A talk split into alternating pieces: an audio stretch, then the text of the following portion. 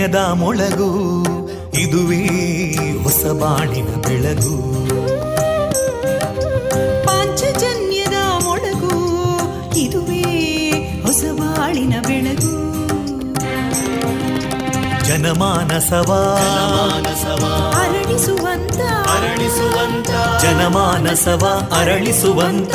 ವಿವೇಕವಾ ಸುಖ ದುಃಖಗಳಿಗೆ ತಾಕೊರಳಾಗುವ ನೆಲ ಪ್ರೀತಿಯದಿ ಮೊಳಗು. ಇದುವೇ ಹೊಸ ಬಾಣಿನ ಬೆಳಗು. ಇದುವೇ ಪಾಂಚಜನ್ಯದ ಮೊಳಗು. ಇದುವೇ ಪಾಂಚಜನ್ಯದ ಮೊಳಗು. ವಿವೇಕಾನಂದ ವಿದ್ಯಾವರ್ಧಕ ಸಂಘ ಪ್ರವರ್ತಿತ ರೇಡಿಯೋ ಪಾಂಚಜನ್ಯ. ಇದು ಜೀವ ಜೀವದ ಸ್ವರ ಸಂಚಾರ. ತೊಂಬತ್ತು ಬಿಂದು ಎಂಟು ಸ್ವರ ತರಾಂಗಗಳಲ್ಲಿ ಈ ಹೊತ್ತಿನ ಪ್ರಸಾರ ಕಾರ್ಯಕ್ರಮವನ್ನ ಆರಂಭಿಸುತ್ತಿದ್ದೇವೆ ಆತ್ಮೀಯ ಶ್ರೋತೃ ಬಾಂಧವರಿಗೆ ರೇಡಿಯೋ ಪಾಂಚಜನ್ಯ ಸಮುದಾಯ ಬಾನುಲಿ ಕೇಂದ್ರ ಬಳಗದ ಪರವಾಗಿ ನಾನು ತೇಜಸ್ವಿನಿ ಮಾಡುವ ಪ್ರೀತಿಪೂರ್ವಕ ನಮಸ್ಕಾರಗಳು वन्दे मातरम् वन्दे मातरम् सुजलां सुफलां मलयज शीतलां सस्यश्यामलां मातरं वन्दे मातरम् शुभ्रजोत्स्ना पुलकितयामिनीं पुल्लकुसुमिता ध्रुमदळशोभिनीं सुहासिनीं सुमधुरभाषिणीं सुखदां वरदां मातरं वन्दे मातरम् कोटिकोटिकण्ठा कलकलनिनादकराले कोटि कोटि भुजैदृता करकलवाले अबलां केनो मायेतो बले बहुबलधारिणीं नमामि तारिणीं रिपुदलवारिणी मातरम् वन्दे मातरम् तुमि विद्या तुमि धर्मा तुमि हृदि तुमि मर्मा त्वं हि प्राणा शरीरे बाहुते तुमि मा शक्ति हृदये तुमि मा भक्ति तोमारयी प्रतिमागडी मन्दिरे मन्दिरे वन्दे मातरम् त्वं हि दुर्गा दशप्रहरणधारिणीं कमलां कमलदलविहारिणीं वाणीं विद्यादायिनीं नमामि त्वां नमामि कमलाम् अमलामतुलां सुजलां सुफलां मातरं वन्दे मातरम् श्यामलां सरलां सुस्मितां भूषितां धरणीं भरणीं मातरम् वन्दे मातरम् वन्दे मातरम्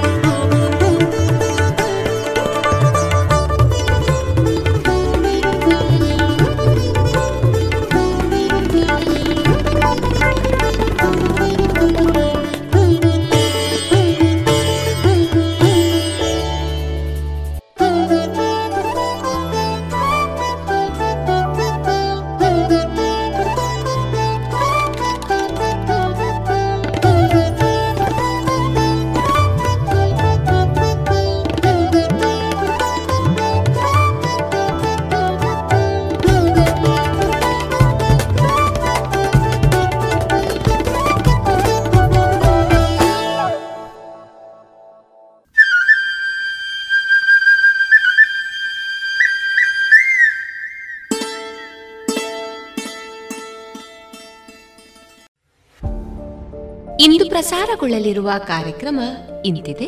ಮೊದಲಿಗೆ ಭಕ್ತಿಗೀತೆಗಳು ಮಾರುಕಟ್ಟೆದಾರಣೆ ಜಾಣ ಸುದ್ದಿ, ಸಾಹಿತ್ಯ ಸಮುನ್ನತಿ ಸರಣಿ ಕಾರ್ಯಕ್ರಮದಲ್ಲಿ ಡಿವಿಜಿ ಅವರ ಮಂಕುತಿಮ್ಮನ ಕಗ್ಗ ಈ ಪುಸ್ತಕದ ಕುರಿತು ಶ್ರೀಮತಿ ಕವಿತಾ ಅಡೂರು ಅವರೊಂದಿಗಿನ ಮುಂದುವರಿದ ಸಂದರ್ಶನ, ವಿದ್ಯಾರ್ಥಿನಿ ದೀಪ್ತಿ ಎಚ್ ಅವರಿಂದ ಲೇಖನ ವಾಚನ, ಎಚ್ ಆರ್ ಸುಜಾತ ಅವರ ನೀಲಿ ಮುಗ್ಗಿನ ನಟ್ಟು ಕಥಾ ಸಂಕಲನದ ಕುರಿತು ಪುಸ್ತಕ ಪರಿಚಯ. ಕೊನೆಯಲ್ಲಿ ಮಧುರ ಗಾನ ಪ್ರಸಾರವಾಗಲಿದೆ.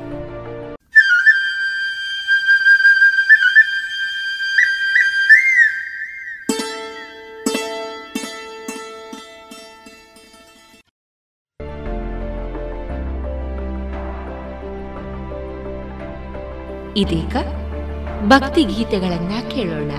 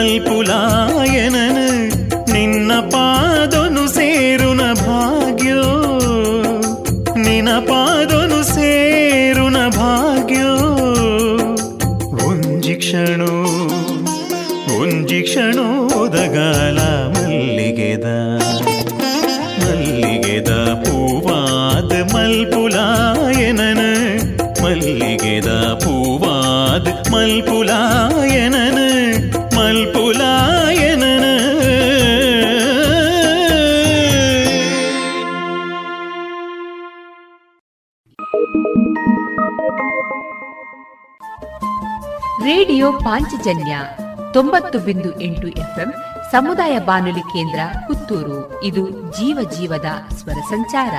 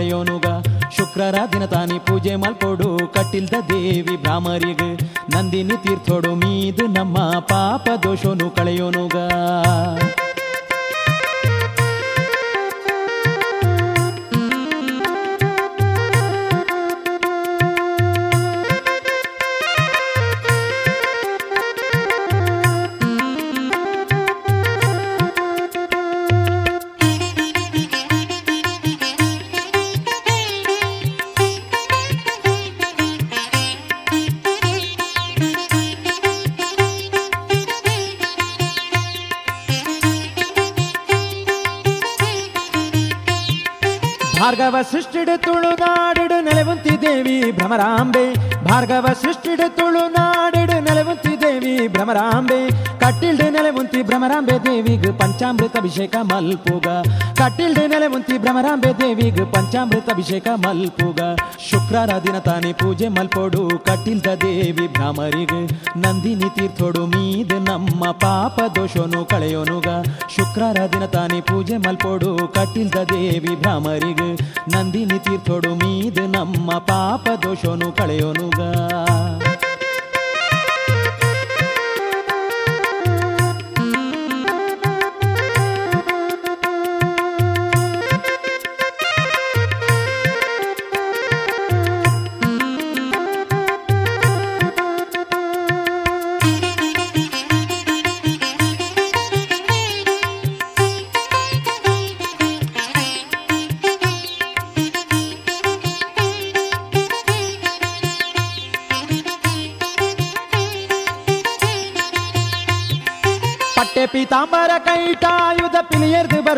ದುರ್ಗಾಂಬೆ ಪಟ್ಟೆ ಪೀತಾಂಬರ ಕೈಟಾಯುಧ ಪಿಲಿಯರ್ದು ಬರುವೇರು ದುರ್ಗಾಂಬೆ ಪಿಲಿಯರ್ದು ಬರುವೇರು ದುರ್ಗಾಂಬೆ ದೇವಿ ನಾಮ ಭಜನೆ ಮಲ್ಪುಗ ಪಿಲಿಯರ್ದು ಬರುವೆರು ದುರ್ಗಾಂಬೆ ದೇವಿ, ನಾಮ ಭಜನೆ ಮಲ್ಪುಗ.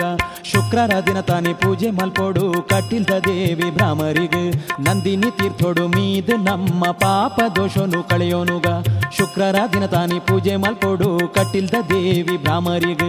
ನಂದಿನಿ ತೀರ್ಥೋಡು ಮೀದ್ ನಮ್ಮ ಪಾಪ ದೋಷನು ಕಳೆಯೋನುಗ.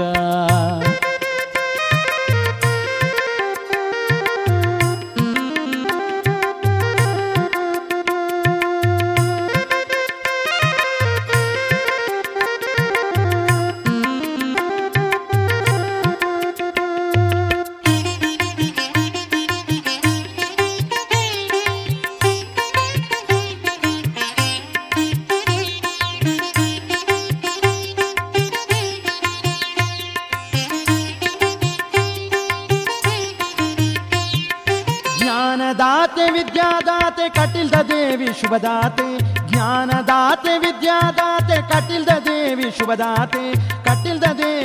ದೇವಿ ಶಂಕರಿಗೆ ಬೊಂಡದ ಅಭಿಷೇಕ ಮಲ್ಪುಗ. ಕಟಿಲ್ದ ದೇವಿ ವಿಶ್ವದಾತೆ ಶಂಕರಿಗೆ ಬೊಂಡದ ಅಭಿಷೇಕ ಮಲ್ಪುಗ.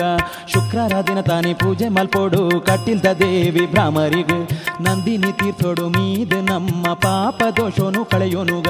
ಶುಕ್ರಾರ ದಿನ ತಾನೇ ಪೂಜೆ ಮಲ್ಪೋಡು ಕಟ್ಟಿಲ್ದ ದೇವಿ ಭ್ರಾಮರಿಗೆ ನಂದಿನಿ ತೀರ್ಥೋಡು ಮೀದ ನಮ್ಮ ಪಾಪ ದೋಷೋನು ಕಳೆಯೋನುಗ.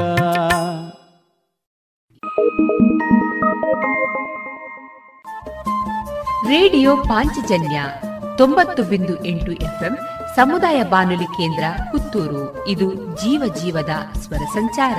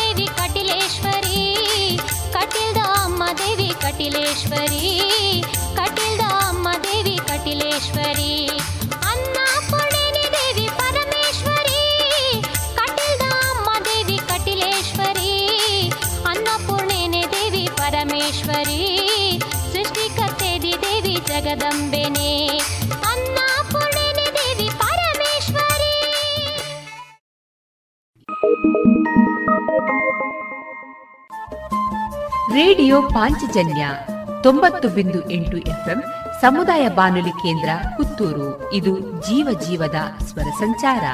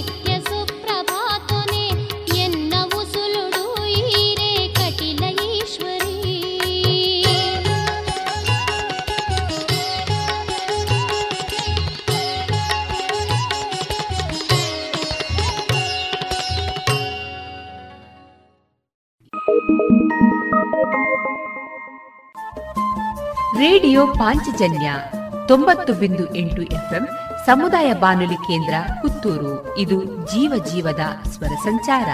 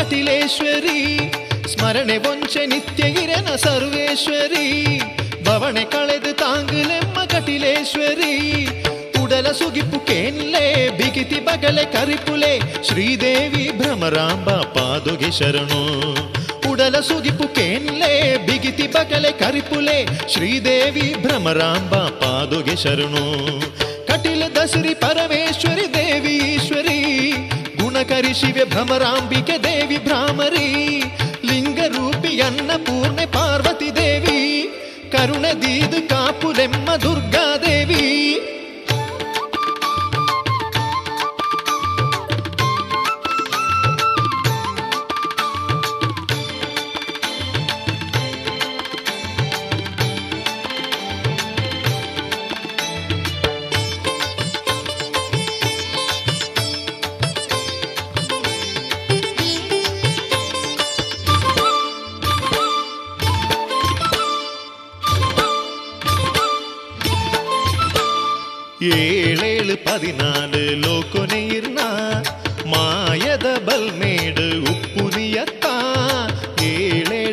జ్ఞానాలు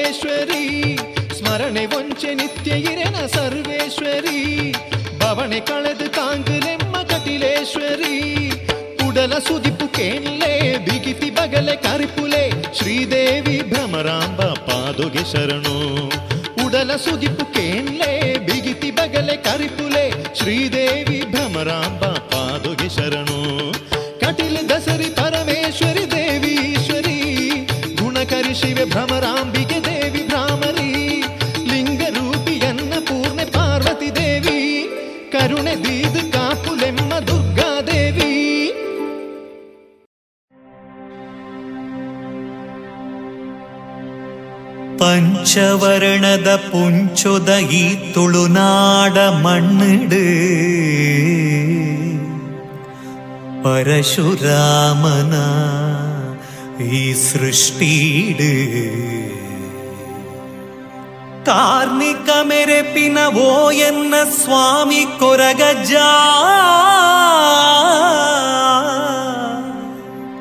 பங்காருக்கு சரிசமான பிங்கார பத்துது.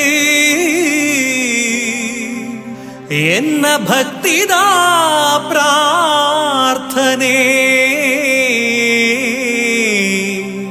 ஓ என்ன குரகஜா. என்ன குரகஜா. ಕಾಪುಲೇ ಕಾಪುಲೇ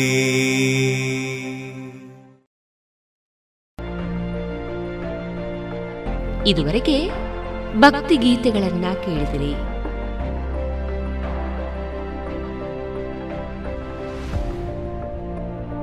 अब पूरे भारत के लिए एक राशन कार्ड की व्यवस्था भी हो रही है, यानी एक राष्ट्र, एक ration card, one nation, one ration card. इसका सबसे बड़ा लाभ उन गरीब साथियों को मिलेगा जो रोजगार या दूसरी आवश्यकताओं के लिए अपना गांव छोड़ करके कहीं और जाते हैं ಪ್ರಧಾನಮಂತ್ರಿ ನರೇಂದ್ರ ಮೋದಿ ಅವರ ಈ ವಿಜ್ಞಾನದ ಎನ್ಎಫ್ಎಸ್ಎ ಲಾಭಾರ್ಥಿಗಳಿಗಾಗಿ ರೂಪಿಸಲಾಗಿದೆ ಒಂದು ದೇಶ ಒಂದು ಪಡಿತರ ಚೀಟಿಯ ವ್ಯವಸ್ಥೆ ತಮ್ಮ ಚಾಲತಿಯಲ್ಲಿರುವ ಪಡಿತರ ಚೀಟಿಯಿಂದಲೇ ದೇಶದ ಯಾವುದೇ ಭಾಗದಲ್ಲಿ ಯಾವುದೇ ಪಡಿತರ ಅಂಗಡಿಯಿಂದ ಲಾಭವನ್ನು ತೆಗೆದುಕೊಳ್ಳಬಹುದು ಯೋಜನೆ ಹಾಗೂ ಇತರ ಮಾಹಿತಿಗಳಿಂದ ಪ್ರಯೋಜನಗಳನ್ನು ಪಡೆಯಲು ಟೋಲ್ ಫ್ರೀ ಸಂಖ್ಯೆ ಒಂದು ನಾಲ್ಕು ನಾಲ್ಕು ನಾಲ್ಕು ಐದಿಗೆ ಸಂಪರ್ಕಿಸಿ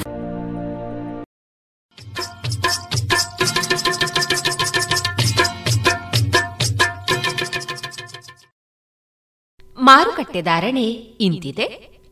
ಹೊಸ ಅಡಿಕೆ ಇನ್ನೂರ ಇಪ್ಪತ್ತ ಐದರಿಂದ ಮುನ್ನೂರ ಮೂವತ್ತು, ಹಳೆ ಅಡಿಕೆ ನಾಲ್ಕುನೂರ ಒಂದರಿಂದ ನಾಲ್ಕುನೂರ ಐದು, ಡಬಲ್ ಚೋಲ್ ನಾಲ್ಕುನೂರ ಆರರಿಂದ ನಾಲ್ಕುನೂರ ಹತ್ತು, ಹಳೆ ಪಟೋರ ಇನ್ನೂರರಿಂದ ಮುನ್ನೂರ ಮೂವತ್ತ ಐದು ಹೊಸ ಪಟೋರ ನೂರ ಎಪ್ಪತ್ತ ಐದರಿಂದ ಇನ್ನೂರ ಅರವತ್ತು, ಹಳೆ ಉಳ್ಳಿಗಡ್ಡೆ ನೂರ ಹತ್ತರಿಂದ ಇನ್ನೂರ ನಲವತ್ತ ಐದು ಹೊಸ ಉಳ್ಳಿಗಡ್ಡೆ ನೂರ ಹತ್ತರಿಂದ ನೂರ ಎಂಬತ್ತು ಹಳೆ ಕರಿಗೋಟು ನೂರ ಹತ್ತರಿಂದ ಇನ್ನೂರ ಮೂವತ್ತ ಐದು ಹೊಸ ಕರಿಗೋಟು ನೂರ ಹತ್ತರಿಂದ ಇನ್ನೂರ ಹತ್ತು, ಕೊಕ್ಕೋ ಧಾರಣೆ, ಹಸಿ ಕೊಕ್ಕೋ ನಲವತ್ತ ಏಳರಿಂದ ಐವತ್ತ ಮೂರು ಒಣಕೊಕ್ಕೋ ನೂರ ನಲವತ್ತ ಐದರಿಂದ ನೂರ ಎಪ್ಪತ್ತ ಐದು ಕಾಳುಮೆಣಸು ಇನ್ನೂರ ಐವತ್ತರಿಂದ ಮುನ್ನೂರ ಮೂವತ್ತು, ರಬ್ಬರ್ ಧಾರಣೆ, ಗ್ರೇಡ್ ನೂರ ಅರವತ್ತು ರೂಪಾಯಿ, ಲಾಟ್ ನೂರ ಇಪ್ಪತ್ತ ಏಳು ರೂಪಾಯಿ, ಸ್ಕ್ರ್ಯಾಪ್ ಒಂದು ಎಂಬತ್ತ ನಾಲ್ಕು ರೂಪಾಯಿ, ಸ್ಕ್ರ್ಯಾಪ್ ಎರಡು ಎಪ್ಪತ್ತ ಆರು ರೂಪಾಯಿ.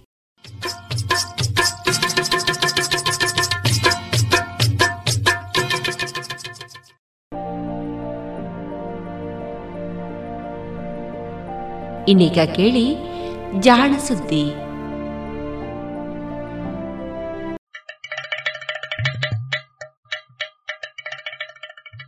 ಕೇಳು ಕೇಳು ಕೇಳು ಜಾಣ ಜಾಣ ಸುದ್ದಿಯ ಕೇಳು ಕೇಳು ಕೇಳು ಜಾಣ. ಇಂದು ಹಂದು ಮುಂದು ಹಿಂದು ಹರಿವು ತಿಳಿವು ಚುಟುಕು ಬೆರಗು ನಿತ್ಯ ನುಡಿಯುವತ್ತು ತರಲು ನಿತ್ಯ ನುಡಿಯುವತ್ತು ತರಲು ಕೇಳಿ ಜಾಣರ, ಜಾಣ ಸುದ್ದಿಯ, ಕೇಳು ಕೇಳು ಕೇಳು ಜಾಣ. ಜಾಣ ಸುದ್ದಿಯ, ಕೇಳು ಕೇಳು ಕೇಳು ಜಾಣ. ಸಂಶೋಧನೆ ಸ್ವಾರಸ್ಯ.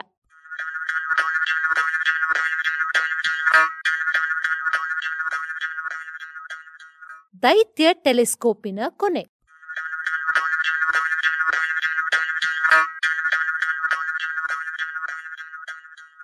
ಟೆಲಿಸ್ಕೋಪು ಅಥವಾ ದೂರದರ್ಶಕ ಎಂದರೆ ಬಹುಶಃ ನಮಗೆಲ್ಲ ನೆನಪಾಗುವುದು ಒಂದು ಕೊಳವೆ.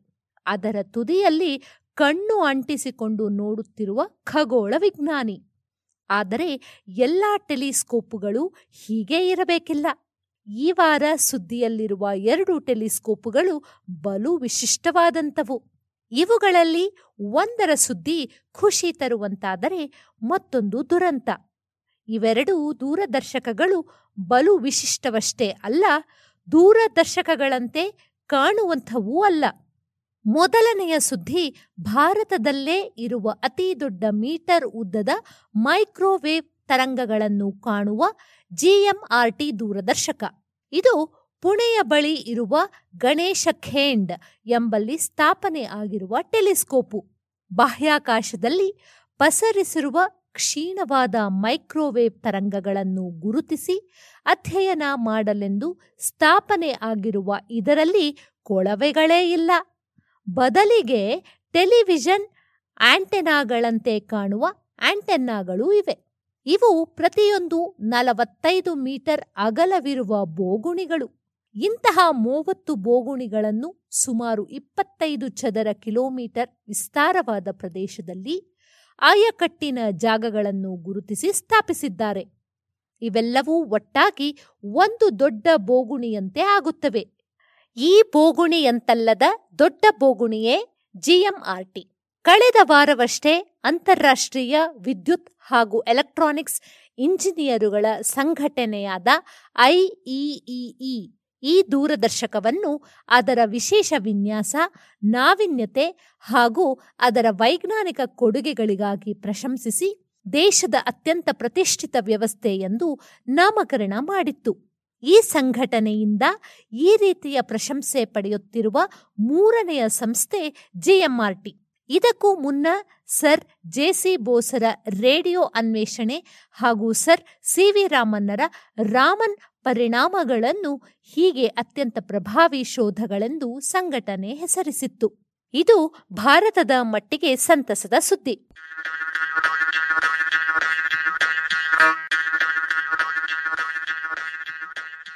ಆದರೆ ಇದೇ ವೇಳೆ ಅಂತಾರಾಷ್ಟ್ರೀಯ ಮಟ್ಟದಲ್ಲಿ ಅತ್ಯಂತ ಖ್ಯಾತಿ ಪಡೆದಿದ್ದ ದಕ್ಷಿಣ ಅಮೆರಿಕ ಖಂಡದ ಪೆರು ದೇಶದಲ್ಲಿದ್ದ ಅರಿಸಿಬೋ ಎನ್ನುವಲ್ಲಿ ಸ್ಥಾಪನೆ ಆಗಿದ್ದ ಅತಿ ದೊಡ್ಡ ರೇಡಿಯೋ ದೂರದರ್ಶಕ ಕುಸಿದು ಬಿದ್ದಿದ್ದು ದುರಂತ.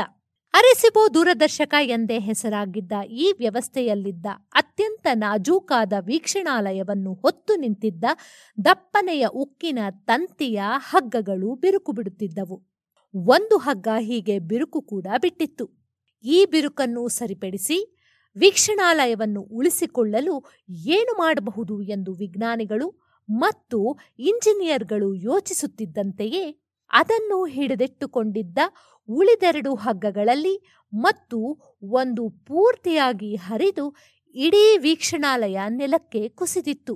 ಅದಷ್ಟೇ ಅಲ್ಲ, ಅದರ ತಳದಲ್ಲಿ ಹಲವು ನೂರು ಅಡಿಗಳ ಆಳದಲ್ಲಿದ್ದ ದೂರದರ್ಶಕದ ಮೇಲೆ ಬಿದ್ದು ಅದನ್ನೂ ಶಿಥಿಲಗೊಳಿಸಿತು. ಕಟ್ಟಡಗಳು ಕುಸಿಯುವುದು, ಮುರಿಯುವುದು ಹೊಸತೇನಲ್ಲ. ಅದರಲ್ಲೂ ನಮಗೆ ಅದರಲ್ಲಿ ವಿಚಿತ್ರವೆನ್ನಿಸುವುದು ಏನೂ ಇಲ್ಲ. ಆದರೆ ಅರೆಸಿಬೋ ಕಟ್ಟಡವಾಗಿರಲಿಲ್ಲ. ಅದನ್ನು ಕಟ್ಟಲು ಬೇಕಾದ ಸಾಮಗ್ರಿಗಳಿಗಿಂತಲೂ ಅದರ ವಿನ್ಯಾಸವನ್ನು ಮಾಡಲು ಬೇಕಾದ ಚಾತುರ್ಯವೇ ಹೆಚ್ಚಿತ್ತು ಎನ್ನಬಹುದು. ಅದರ ಉದ್ದೇಶಕ್ಕೆ ಅನುಗುಣವಾಗಿ ಅದು ಫಲಿಸುವಂತೆ ದೂರದರ್ಶಕವನ್ನು ಕಟ್ಟಿದ್ದು ಒಂದು ಸಾಧನೆಯಾದರೆ ಐವತ್ತು ವರ್ಷಗಳಿಗೂ ಹೆಚ್ಚು ಕಾಲ ಅದನ್ನು ಬಳಸಿದ್ದು. ಅದರಿಂದ ವಿಶ್ವದ ಹಲವು ರಹಸ್ಯಗಳನ್ನು ಬಯಲಿಗೆಳೆದಿದ್ದು ಮತ್ತೊಂದು ಸಾಧನೆ. ಹೀಗಾಗಿ ಈ ದೂರದರ್ಶಕವನ್ನು ಮತ್ತೆ ಕಟ್ಟುವುದು ಸುಲಭವೂ ಅಲ್ಲ ಅದು ಮೊದಲಿನಂತೆ ಇರುವುದು ಸಾಧ್ಯವಿಲ್ಲ ಎನ್ನುವುದು ವಿಜ್ಞಾನಿಗಳ ದುಃಖ. ಅರೆಸಿಬೋ ಎನ್ನುವುದು ಪೋರ್ಟ್ ರಿಕೋ ಪಟ್ಟಣದ ಬದಿಯಲ್ಲಿ ಇರುವ ಒಂದು ಬಂದರು. ಈ ಸುತ್ತಮುತ್ತಲಿನ ಪ್ರದೇಶವೆಲ್ಲವೂ ಬೆಟ್ಟಗುಡ್ಡಗಳಿಂದಲೂ ಕಾಡುಗಳಿಂದಲೂ ತುಂಬಿವೆ. ಇಂತಹ ರುದ್ರ ರಮಣೀಯ ಪ್ರದೇಶದಲ್ಲಿ ವಿಶ್ವದ ಗುಟ್ಟನ್ನು ಹೆಕ್ಕಲೆಂದು ಒಂದು ದೂರದರ್ಶಕವನ್ನು ಸ್ಥಾಪಿಸಿದ್ದೇಕೆ ಎನ್ನುವ ಪ್ರಶ್ನೆ ನಿಮ್ಮನ್ನು ಕಾಡಬಹುದು. ಇದಕ್ಕೆ ಕಾರಣ ಅಲ್ಲಿರುವ ಒಂದು ದೊಡ್ಡ ಹೊಂಡ ಎನ್ನುವುದು ವಿಚಿತ್ರವಾದರೂ ಸತ್ಯ. ಸಾವಿರದ ಒಂಬೈನೂರ ಐವತ್ತೆಂಟನೆಯ ಇಸವಿಯಲ್ಲಿ ಖಗೋಳ ವಿಜ್ಞಾನಿ ವಿಲಿಯಂ ಗೋರ್ಡಾನ್ ಎಂಬಾತ ಒಂದು ಅಧ್ಯಯನವನ್ನು ಕೈಗೊಂಡಿದ್ದ. ಭೂಮಿಯಾಚಿಕೆ ಇರುವ ಅಯಾನುಗೋಲದಿಂದ ನುಸುಳಿ ಬರುವ ವಿಶ್ವಕಿರಣಗಳನ್ನು ಪತ್ತೆ ಮಾಡುವುದು ಹೇಗೆ ಎನ್ನುವುದು ಈ ಅಧ್ಯಯನ. ಈ ಕಿರಣಗಳು ಭೂಮಿಯ ಒಳಗೆ ನುಸುಳಿ ಬಂದಂತೆ ಇಲ್ಲಿನ ಗಾಳಿಯಲ್ಲಿರುವ ಅನಿಲಗಳ ಪರಮಾಣುಗಳನ್ನು ಸಂಪರ್ಕಿಸುತ್ತವೆ. ತಮ್ಮ ಶಕ್ತಿಯನ್ನು ಅವುಗಳೊಟ್ಟಿಗೆ ಹಂಚಿಕೊಳ್ಳುತ್ತದೆ. ಹೀಗೆ ಶಕ್ತಿ ಪಡೆದ ಪರಮಾಣುಗಳು ಅದನ್ನು ಇರಿಸಿಕೊಳ್ಳಲಾಗದೆ ಹೊರಸೂಸುತ್ತವೆ. ಬಿಸಿಯಾದ ಕೆಂಡ ಶಾಖವನ್ನು ಹೊರಚೆಲ್ಲುವಂತೆ ಎನ್ನಬಹುದು. ಕೆಲವು ಪರಮಾಣುಗಳ ಹೊರ ಅಂಚಿನಲ್ಲಿರುವ ಎಲೆಕ್ಟ್ರಾನುಗಳನ್ನು ತಾಕಿ ತರಂಗಗಳಾಗಿ ಹೊಮ್ಮುತ್ತವೆ. ಈ ತರಂಗಗಳ ಶಕ್ತಿ ಬಲು ಕ್ಷೀಣವಾಗಿರುವುದರಿಂದ ಅವುಗಳ ತರಂಗಾಂತರ ಬಲು ಉದ್ದ. ಹೀಗಾಗಿ ಇವನ್ನು ಪತ್ತೆ ಮಾಡಲು ಸುಮಾರು ಒಂದು ಸಾವಿರ ಅಡಿ ವ್ಯಾಸವಿರುವ ಬೋಗುಣಿಯಾಕಾರದ ಆಂಟೆನಾ ಬೇಕು ಎಂದು ಗೋರ್ಡನ್ ಲೆಕ್ಕ ಹಾಕಿದ್ದ.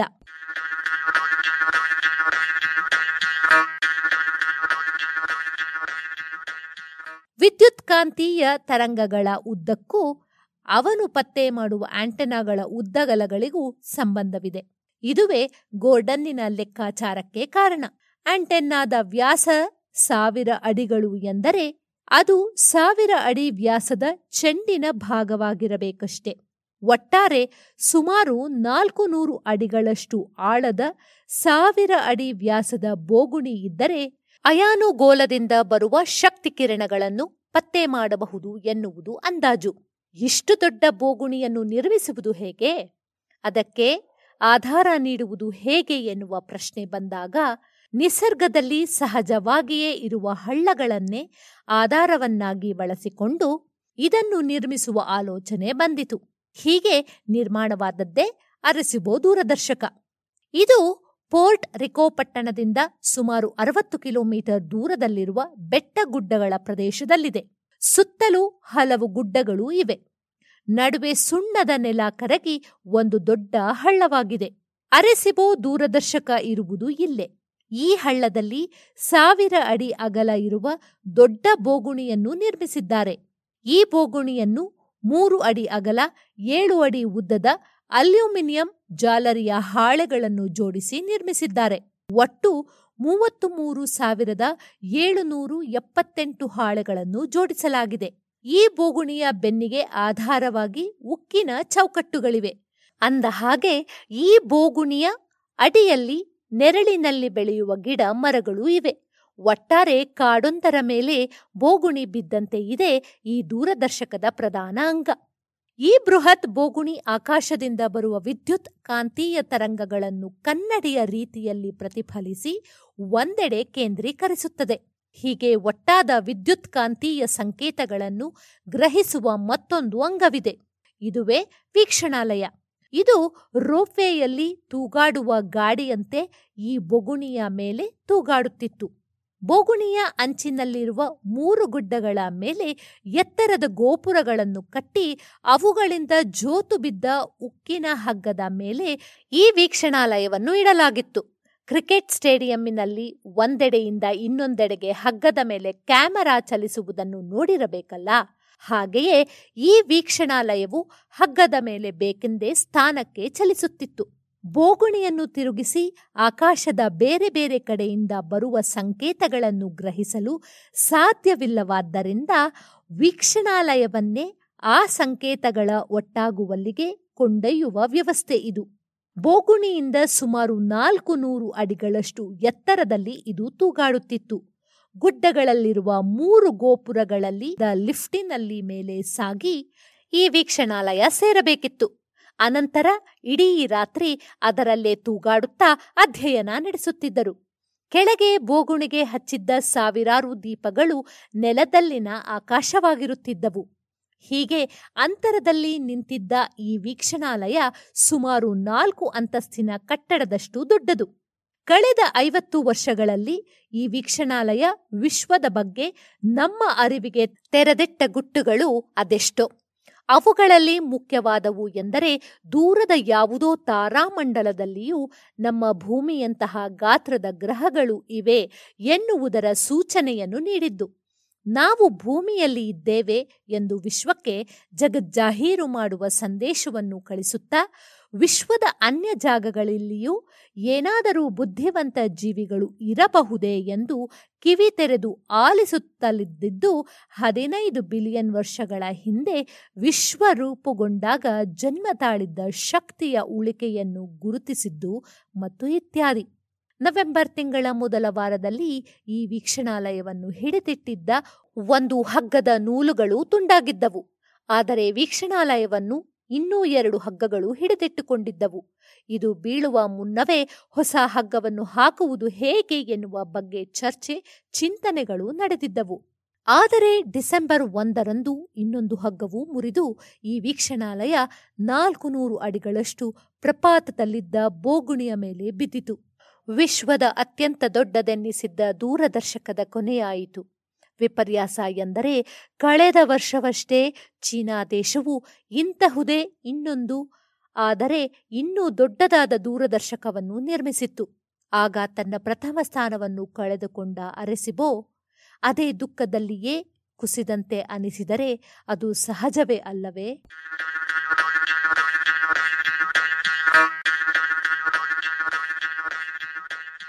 ಇದು ಇಂದಿನ ಸಂಶೋಧನೆ ಸ್ವಾರಸ್ಯ. ರಚನೆ ಕೊಳ್ಳೇಗಾಲ ಶರ್ಮಾ, ಜಾಣಧ್ವನಿ ನವ್ಯಶ್ರೀ, ಬೆಂಗಳೂರು.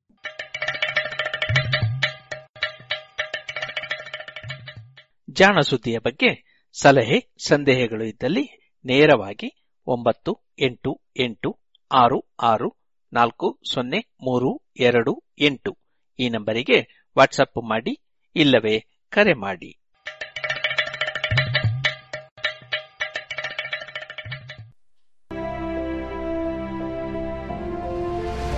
ಇದುವರೆಗೆ ಜಾಣ ಸುದ್ದಿ ಕೇಳಿದಿರಿ.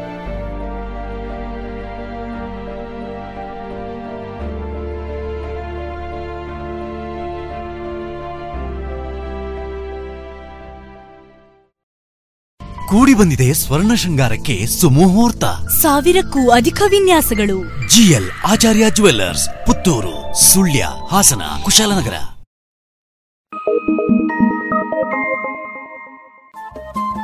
Radio Panchajanya ತೊಂಬತ್ತು ಬಿಂದು ಎಂಟು ಎಫ್ಎಂ ಸಮುದಾಯ ಬಾನುಲಿ ಕೇಂದ್ರ ಪುತ್ತೂರು. ಇದು ಜೀವ ಜೀವದ ಸ್ವರ ಸಂಚಾರ.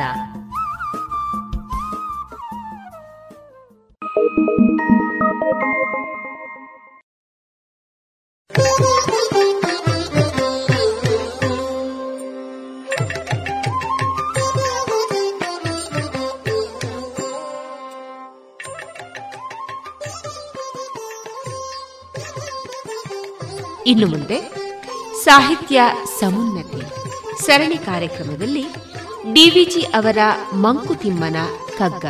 ಈ ಪುಸ್ತಕದ ಕುರಿತು ಶ್ರೀಮತಿ ಕವಿತಾ ಅಡೂರು ಅವರೊಂದಿಗಿನ ಮುಂದುವರಿದ ಸಂದರ್ಶನವನ್ನ ಕೇಳೋಣ. ಈ ಜಗದ ಗಂಧ ಪರಿ ಪರಿ ಹಸಿವ ಕೆಣಕುತ್ತಿರೆ ಭೋಜನವ ನೀಡೆನೆನೆ ಮನಸ್ಸುಮ್ಮನಿ ಹೋದೆ ಸಾಜಗಳ ಕೊಲ್ಲೆನುವ ಹಠಯೋಗಕ್ಕಿಂತ ಸರಿ ರಾಜಯೋಗದುಪಾಯ ಮಂಕುತಿಮ್ಮ ಸಾಜಗಳ ಕೊಲ್ಲೆನುವ ಹಠಯೋಗಕ್ಕಿಂತ ಸರಿ ರಾಜಯೋಗದುಪಾಯ ಮಂಕುತಿಮ್ಮ ಮಂಕುತಿಮ್ಮ ಹತ್ತಾರು ವರ್ಷಗಳ ಹಿಂದೆ ಮಂಕುತಿಮ್ಮನ ಕಗ್ಗದ ರಚನೆ ಆಯಿತು. ಅದು ಬದುಕಿಗೆ ಸಂಪೂರ್ಣ ಅಂತ ಹೇಳೋದಾ ಅಲ್ಲ ಭಾಗಶಃ ಅಂತ ಹೇಳೋದಾ ತಗೊಳ್ಳುವವನ ಮೇಲೆ ಬಿಟ್ಟದ್ದು. ಈಗ ನೀವು ಹೇಳಿದ ಹಾಗೆ ವಿವೇಚನೆ ವಿವೇಕ ಇದನ್ನು ಬಳಸ್ಕೊಂಡು ಅದರ ಅರ್ಥವನ್ನು ಬದುಕಿನಲ್ಲಿ ಅಳವಡಿಸ್ತಾ. ಸಾಗಬೇಕಾದ ಅಗತ್ಯ ಇದೆ ಅಂತ. ಆ ನಿಟ್ಟಿನಲ್ಲಿ ನೀವು ಇತ್ತೀಚಿನ ದಿನಗಳಲ್ಲಿ ಅದನ್ನು ವ್ಯಾಖ್ಯಾನ ಮಾಡ್ತಾ ಇದ್ದೀರಿ. ಅದರ ಬಗ್ಗೆ ಭಾಷಣ ಮಾಡ್ತಾ ಇದ್ದೀರಿ. ಉಪನ್ಯಾಸ ಕೊಡ್ತಾ ಇದ್ದೀರಿ. ಜನರೊಂದಿಗೆ ಸಂವಾದ ನಡೆಸ್ತಾ ಇದ್ದೀರಿ. ಇಷ್ಟೆಲ್ಲ ರೀತಿಯಲ್ಲಿ ಅದು ಸಾಮಾಜಿಕವಾಗಿ ಜನರಿಗೆ ತಲುಪ್ತಾ ಇದೆ. ಇದರ ಪ್ರತಿಕ್ರಿಯೆಗಳು ಹೇಗಿವೆ? ಪ್ರತಿಕ್ರಿಯೆಗಳು ತುಂಬ ಚೆನ್ನಾಗಿದೆ. ನನಗೂ ಕೂಡ ತುಂಬ ಆಶ್ಚರ್ಯ ಆಗುವ ಹಾಗೆ ಅನೇಕ ರೀತಿಯಲ್ಲಿ ಜನರು ಸ್ಪಂದಿಸ್ತಾರೆ. ನಾನು ಆರಂಭ ಮಾಡಿದ್ದು ಇದನ್ನು ಬರೀಲಿಕ್ಕೆ ಎರಡು ಸಾವಿರದ ಹದಿನೈದರಲ್ಲಿ. ಬಹುಶಃ ಆಗಸ್ಟ್ ತಿಂಗಳ ಕೊನೆಯಲ್ಲಿ ಇರ್ಬೋದು ಹಾಗೆ ಬರೀತಾ ಅದು ವ್ಯಾಟ್ಸಪ್ ಗ್ರೂಪ್ಗಳಲ್ಲಿ ಹೋಗ್ತಾ ಇತ್ತು. ಆಗಲೇ ಅನೇಕರು ಇಷ್ಟಪಡ್ತಾ ಇದ್ದರು ಪ್ರತಿಕ್ರಿಯಿಸ್ತಿದ್ರು. ಅದು ಸಾಮಾನ್ಯ ನಮಗೆ ಈಗಲೂ ಎಲ್ಲ ಕಡೆ ಹಾಗೆ ಬರವಣಿಗೆಗೆ ಮುಂದುವರಿಲಿಕ್ಕೋಸ್ಕರ ಒಂದು ಉತ್ತೇಜನವಾಗಿಯೂ ಕೂಡ ಅದನ್ನು ಈಗಲೂ ಉದಯೋನ್ಮುಖರು ತಗೊಳ್ತಾರೆ. ಆದರೆ ಅದರ ಆಚೆ ಕೆಲವರು ಇದರಿಂದ ನಮ್ಮ ಬದುಕಿಗೆ ತುಂಬ ಸಹಾಯ ಆಯಿತು. ನಾನು ಇಂಥ ಚಿಂತೆಯಲ್ಲಿದ್ದೆ ಇಂತಹ ಬೇಸರದಲ್ಲಿದ್ದೆ. ಆಗ ನಿಮ್ಮ ಈ ಕಗ್ಗ ಅದರ ವಿವರಣೆ ನಮಗೆ ತುಂಬ ಒಳ್ಳೆಯ ಆಧಾರವನ್ನು ಕೊಟ್ಟಿತು. ಮನಸ್ಸಿಗೆ ಎಷ್ಟೋ ಶಾಂತಿ ಸಿಕ್ಕಿತು ಅಂತ ಹೇಳುವಾಗ ನಾನೊಂದು ಸ್ವಲ್ಪ ಯೋಚನೆ ಮಾಡೋ ಹಾಗಾಯಿತು. ಹೌದಾ ಹೀಗ ಅಂತ. ಆಮೇಲೆ ಪತ್ರಿಕೆಯಲ್ಲಿ ನಾನು ಬರೀಲಿಕ್ಕೆ ಶುರು ಮಾಡಿದಂಥ ಸಂದರ್ಭದಲ್ಲಿ ನನಗೆ ಕೆಲವೆಲ್ಲ ಘಟನೆಗಳು ನಾನು ಅದನ್ನು ಇಲ್ಲಿ ಉಲ್ಲೇಖ ಮಾಡ್ತೇನೆ. ಯಾಕಂದರೆ ಅದರಲ್ಲಿ ಇಮೇಲ್ ಐ ಡಿ ಕೊಟ್ಟಿದ್ದೇನೆ ನಾನು ಪತ್ರಿಕೆಯ ಅಂಕಣದ ಕೊನೆಯಲ್ಲಿ ಬರ್ತದೆ. ಆ ಮೂಲಕ ನನ್ನನ್ನು ತುಂಬ ಜನ ಮಾತಾಡಿಸ್ತಾರೆ. ಅಲ್ಲಿ ಅವರು ಮೇಲ್ ಕಳಿಸ್ತಾರೆ ನನಗೆ ಪತ್ರ ಬರೀತಾರೆ. ಅದರಲ್ಲಿ ಎಲ್ಲ ವಯೋಮಾನದವರು ಇದ್ದಾರೆ. ಸಣ್ಣ ಕಾಲೇಜಿಗೆ ಹೋಗೋ ಹುಡುಗರಿಂದ ಹಿಡಿದು ನಿವೃತ್ತ ವಯಸ್ಸು ದಾಟಿ ಸುಮಾರು ಎಪ್ಪತ್ತು ಎಂಬತ್ತು ವರ್ಷದ ವಯೋವೃದ್ಧರು ಕೂಡ ನನ್ನಲ್ಲಿ ಫೋನ್ ಮೂಲಕ ಮಾತಾಡ್ತಾರೆ. ಅಂದರೆ ಯಾರದೋ ಮೂಲಕ ಅವರು ನನ್ನ ಮೇಲ್ ಕಳಿಸಿ ನನ್ನ ಫೋನ್ ನಂಬರ್ ತಗೊಂಡು ಆಮೇಲೆ ಅವರು ಫೋನಲ್ಲಿ ಮಾತಾಡ್ತಾರೆ. ಹೀಗೆಲ್ಲ ಇದೆ. ಇಂಥದ್ದೆಲ್ಲ ನೋಡಿದ್ದೇನೆ. ಅದರಲ್ಲಿ ನನಗೆ ತುಂಬ ತಟ್ಟಿದಂತಹ ಒಂದು ವಿಚಾರ ಅಂದರೆ ಒಬ್ಬರು ಒಂದಿನ ಫೋನ್ ಮಾಡಿದ್ರು. ಅವ್ರು ಫೋನ್ ಮಾಡಿದ್ದು ಅಂದರೆ ಅವ್ರ ಪತ್ರಿಕೆಯವರ ಹತ್ರವೇ ಹೋಗಿ ಕೇಳಿ ನನ್ನ ನಂಬರ್ ತಗೊಂಡು ನನಗೆ ಫೋನ್ ಮಾಡಿದ್ರು. ಮಾಡಿ ಅವರು ಹೇಳಿದರು, ನನ್ನ ಸ್ನೇಹಿತ ಒಬ್ಬ ಇದ್ದಾನೆ, ಅವನನ್ನು ನೀವು ಉಳಿಸಿದ್ರಿ ಮೇಡಮ್ ಅಂತ ಹೇಳಿದರು. ನನಗೆ ತುಂಬ ಆಶ್ಚರ್ಯ ಆಯಿತು. ಅವರು ನನಗೆ ಫೋನ್ ಮಾಡಿದವರು ನಿವೃತ್ತರು. ಮತ್ತು ಅವರ ಸ್ನೇಹಿತ ಅಂತ ಹೇಳುವಾಗ ಅವರು ಕೂಡ ನಿವೃತ್ತ ಅವರಿಗೆ ಹೋಲಿಸಿದ್ರೆ ನಾನಿನ್ನು ಕೂಡ ಎಳೆಯವಳು ನನ್ನ ತಂದೆಯ ವಯಸ್ಸಿನವರು. ಅವರು ಹೇಗೆ ಸರ್ ಏನಾಯಿತು ಕೇಳಿದೆ. ಅವರ ಫ್ರೆಂಡ್ ಏನಿದ್ದಾರೆ ಅವರ ಮಗ ಅಪಘಾತದಲ್ಲಿ ತೀರ್ಕೊಂಡಿದ್ದ. ತುಂಬ ದುಃಖಿತರ ಸಹಜ ತಾನೆ. ಅದಾಗಿ ಒಂದು ವರ್ಷದಲ್ಲಿ ಹೆಂಡತಿಯನ್ನು ಕಳ್ಕೊಂಡ್ರು. ಬಂಧು ಬಾಂಧವರು ಅಂತ ವಿಶೇಷವಾಗಿ ಅವ್ರಿಗೆ ಯಾರೂ ಇರಲಿಲ್ಲ. ಇವರು ಒಂಟಿಯಾದರು. ಜೊತೆಗೆ ಅದು ಇಬ್ಬರನ್ನು ಕಳ್ಕೊಂಡ ದುಃಖ. ಹಲವು ಸಲ ಅವರು ಆತ್ಮಹತ್ಯೆಗೆ ಪ್ರಯತ್ನ ಮಾಡಿದ್ದಾರೆ. ಈ ಗೆಳೆಯ ಯಾರು ನನಗೆ ಫೋನ್ ಮಾಡಿದ್ದಾರೆ ಅವರೊಬ್ಬರು ಮಾತ್ರ ಅವರನ್ನು ತುಂಬ ಜಾಗ್ರತೆಯಿಂದ ನೋಡ್ಕೊಳ್ತಾ ಇದ್ರು. ದೇವರು ಎಲ್ಲೋ ಒಬ್ಬರನ್ನು ನಮಗಾಗಿ ಇಟ್ಟಿರ್ತಾನೆ ಅಂತ ಅನ್ನೋದಕ್ಕೆ ಇದು ಸಾಕ್ಷಿ ಅಂತ ಅನ್ಕೊಳ್ಬೋದು ನಾವು.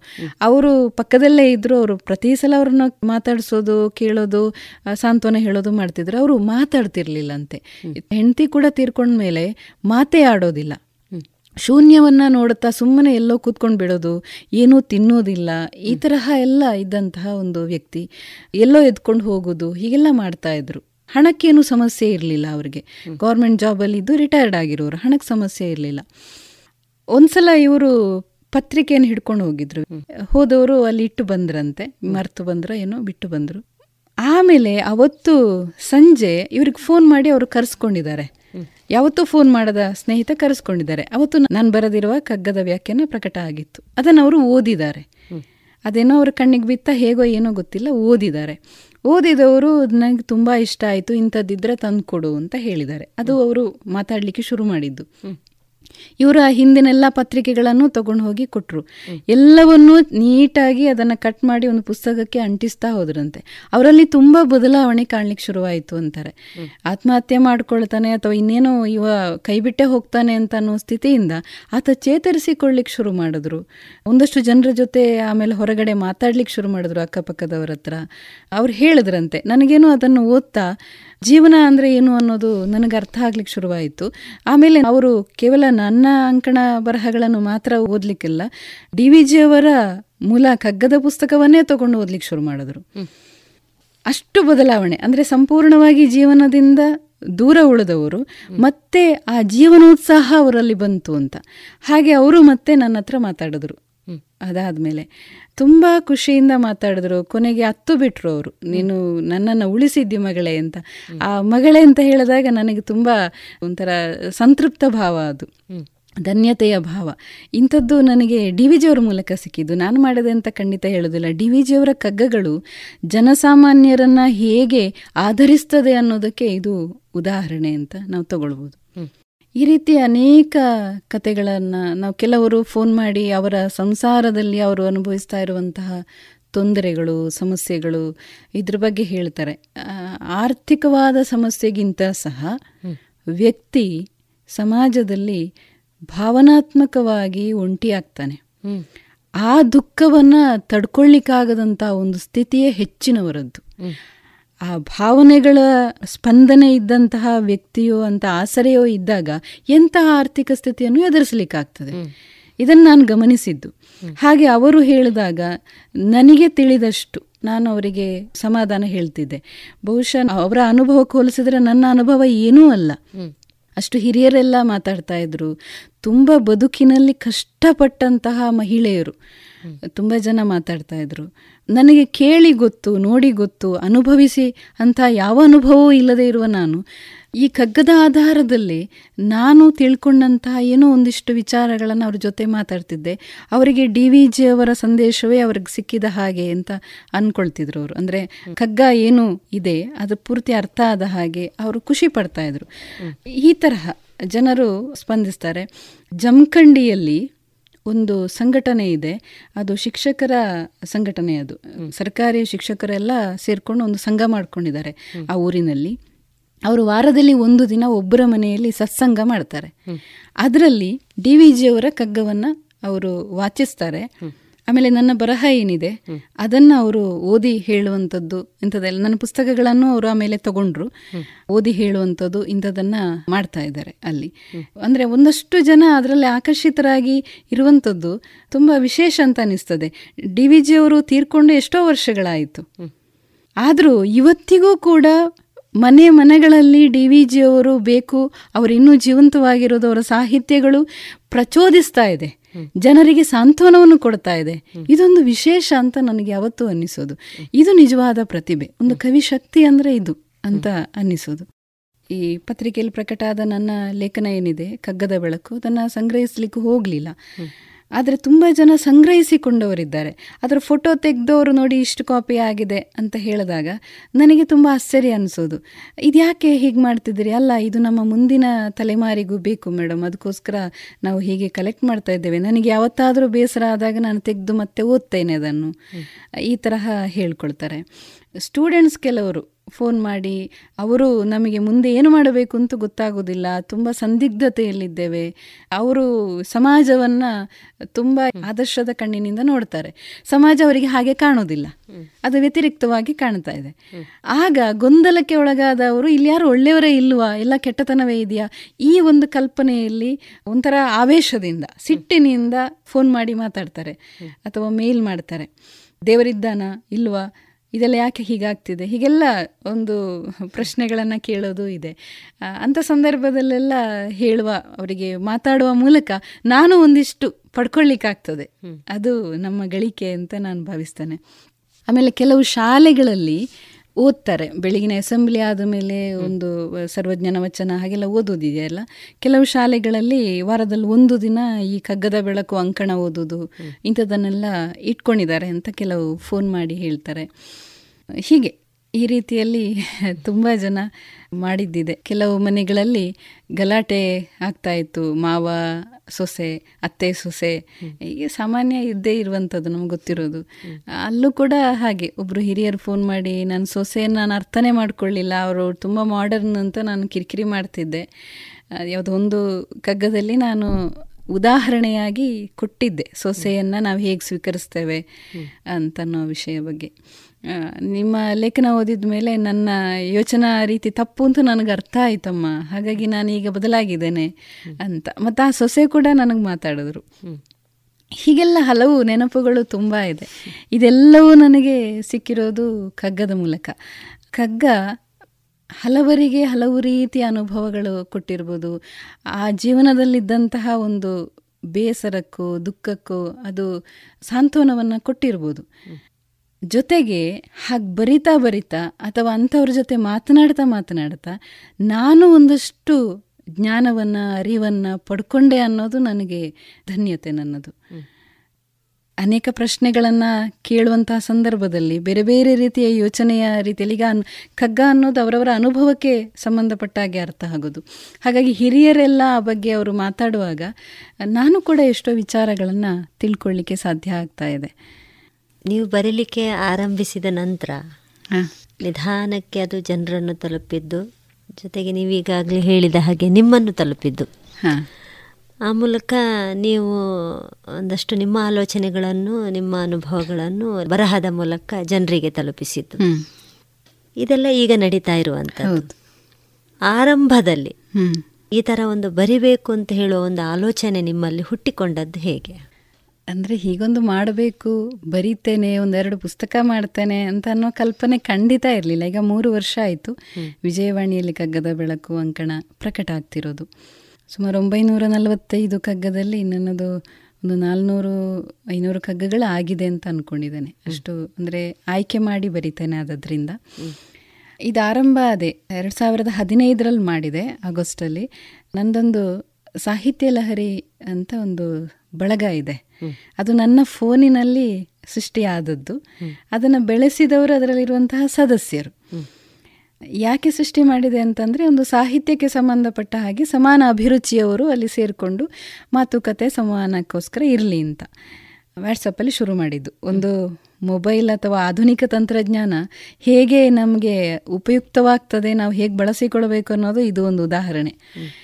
ಹಾಗೆ ಹೋಗ್ತಾ ಅದರಲ್ಲಿ ನಾನು ಬೆಳಗ್ಗೆ ಯಾವಾಗಲೂ ಒಂದು ಕಗ್ಗ ಮತ್ತು ಅದಕ್ಕೊಂದೆರಡು ನನ್ನ ಒಂದೆರಡು ಸಾಲಿನ ವಿವರಣೆ ಹಾಕ್ತಿದ್ದೆ. ಅಷ್ಟೇ ನಾಲ್ಕೇ ನಾಲ್ಕು ಸಾಲು ಬರೀತಾ ಇದ್ದದ್ದು ನಾನು. ಅದರ ನೇರವಾದ ವಿವರಣೆ. ಆಗ ಅಣ್ಣ ಹರೀಶ್ ಬಳಂತಿ ಮಗರು ಅವರು ಒಂದಿನ ಹೇಳಿದ್ರು ಅದನ್ನು ಇನ್ನೂ ಹೆಚ್ಚು ವಿಸ್ತರಿಸಿ ಬರೀಬಹುದು. ಅಷ್ಟೇ ಅಲ್ಲ ಅದರ ಒಳಾರ್ಥಗಳನ್ನು ಗ್ರಹಿಸ್ತಾ ವಿಸ್ತರಿಸಿ ಬರೀಲಿಕ್ಕೆ ಪ್ರಯತ್ನ ಮಾಡ್ಬೋದು ಅಂತ ಹೇಳಿದ್ರು. ನಾನು ಹೌದಲ್ಲ ಅಂತ ನಾನು ಮತ್ತೆ ಒಂದು ಸ್ವಲ್ಪ ಉದ್ದ ಆಗ್ತಾ ಹೋಯ್ತದು. ಅದು ಅದಕ್ಕೆ ಒಳ್ಳೆ ಪ್ರತಿಕ್ರಿಯೆ ಬರಲಿಕ್ಕೆ ಶುರುವಾಯಿತು. ಮತ್ತು ನನಗೇನು ಅನಿಸ್ತಿತ್ತು ಅಂದರೆ ಹೌದಲ್ಲ, ಈ ಕಗ್ಗಕ್ಕೆ ನೋಡಿ ಎಷ್ಟೊಂದು ಮುಖಗಳಿದೆ. ನಾನು ಇದನ್ನೆಲ್ಲ ಹೇಳ್ಬೋದಲ್ಲ ಅಂತ ಅಂದ್ಕೊಂಡು ನನಗೂ ಕೂಡ ಈ ಕೆಲಸದ ಒತ್ತಡದಲ್ಲಿ, ಅಂದರೆ ನಾನು ಶಿಕ್ಷಕಿ ಹೌದು. ಆಮೇಲೆ ಮನೆಯಲ್ಲಿ ಎರಡು ಮಕ್ಕಳಿದ್ದಾರೆ ಒಬ್ಬಳು ತುಂಬ ಸಣ್ಣ ಮಗು ಆ ಸಂದರ್ಭದಲ್ಲಿ, ಅವಳಿಗೆ ಇನ್ನೂ ಎರಡು ವರ್ಷ ನಾನು ಇದನ್ನು ಬರೀಲಿಕ್ಕೆ ಶುರು ಮಾಡುವಾಗ. ಮನೆಯಲ್ಲಿ ಬೇರೆ ಇನ್ಯಾರು ಮನೆ ಒಳಗಿನ ಕೆಲಸಕ್ಕೆ ಅಂತ ಏನು ನಾನು ಇಟ್ಕೊಂಡಿಲ್ಲ ನಾನೇ ಎಲ್ಲವನ್ನೂ ಮಾಡಬೇಕು. ಹಾಗಾಗಿ ಗೃಹಿಣಿಯಾದವಳಿಗೆ ಎಲ್ಲ ರೀತಿಯಲ್ಲೂ ಅವಳು ಕೆಲಸದಲ್ಲಿ ತೊಡಗಿಸಿಕೊಳ್ಬೇಕಾಗ್ತದೆ ಆ ಸಂದರ್ಭದಲ್ಲಿ ನನಗೆ ನನ್ನನ್ನು ಕಂಡುಕೊಳ್ಳಿಕ್ಕೆ ಅಥವಾ ನನಗೊಂದು ವಿರಾಮಕ್ಕೆ ಈ ಕಗ್ಗ ನೆರವಾಯಿತು. ಒಂದು ಅರ್ಧ ಗಂಟೆಯೋ ನಾನು ಧ್ಯಾನಸ್ಥ ಸ್ಥಿತಿಯಲ್ಲಿ ಇದ್ದ ಹಾಗೆ ಅದನ್ನು ಬರೀತಾ ಹೋದರೆ, ಆ ಬಗ್ಗೆ ಯೋಚನೆ ಮಾಡ್ತಾ ಹೋದರೆ, ನನಗೆ ಮನಸ್ಸಿಗೆ ತುಂಬ ಶಾಂತವಾದಂತಹ ಸ್ಥಿತಿ. ಈ ಧ್ಯಾನ ಮಾಡುವಾಗ ನಮಗೇನು ಶಾಂತಿ ಸಿಗ್ತದೆ? ಅದೇ ರೀತಿಯ ಒಂದು ಶಾಂತಿ ನನಗೆ ಅನುಭವಕ್ಕೆ ಬರಲಿಕ್ಕೆ ಶುರುವಾಯಿತು. ಹಾಗದು ಬೆಳೀತಾ ಹೋಯಿತು. ಈಗ ಅದೇ ಸಾಹಿತ್ಯ ಲಹರಿ ಬಳಗದಲ್ಲಿ ಅನೇಕ ಪುಸ್ತಕಗಳನ್ನು ನಾವು ಮಾಡಿದ್ದೇವೆ. ಇಡೀ ಬಳಗದವರು ಸೇರಿಕೊಂಡು. ಆಮೇಲೆ ಅದರಲ್ಲಿ ಹೀಗೆ ಪ್ರಕಟ ಆದಂತಹ ಈ ಕಗ್ಗದ ಬರಹವನ್ನು ನಲ್ವೆಳಗು ಅನ್ನೋ ಹೆಸರಲ್ಲೇ ಕಳಿಸ್ತಾನೆ. ಡಿ ವಿ ಜಿ ಬೆಳಗು, ನಲ್ವೆಳಗು ಅಂತ. ಅದು ಮತ್ತೆ ಪ್ರಕಟ ಆಯಿತು. ನೇತ್ರದಂದದೆ ನೋಟ ಅಂತ. ಆ ಹೊತ್ತಿಗೆ ನನಗೆ ಪತ್ರಿಕೆಯಿಂದ ಕೇಳಿದ್ರು, ಬರೀತೀರಾ ಅಂತ. ಹರಿಪ್ರಕಾಶ್ ಕೋಣೆಮನೆ ಅಂತ. ಅವರು ಕೇಳಿದ್ರು ಆರಂಭದಲ್ಲಿ. ಆಮೇಲೆ ನಾನು ಅಲ್ಲಿ ಕಳುಹಿಸೋ ಹೊತ್ತಿಗೆ ರವೀಂದ್ರ ಮಾವಖಂಡ ಅಂತ. ಇವತ್ತಿಗೂ ಅವರೇ ಅದನ್ನು ಮುಂದುವರಿಸ್ತಾ ಇದ್ದಾರೆ. ಅವರು ಅತ್ಯುತ್ತಮ ಸಾಹಿತ್ಯ ಅಭಿರುಚಿ ಇರುವಂತಹ ಒಬ್ಬ ಪತ್ರಕರ್ತ. ಅವರದೆಲ್ಲ ಪ್ರೋತ್ಸಾಹ ಸಿಕ್ಕಿತು. ಹಾಗಾಗಿ ಅಲ್ಲಿ ಬರೀಲಿಕ್ಕೆ ಶುರು ಮಾಡಿದೆ ಅಲ್ಲಿ ಸವಾಲಿತ್ತು ನನಗೆ ಮುನ್ನೂರು ಪದಗಳ ಮಿತಿ ಇತ್ತು.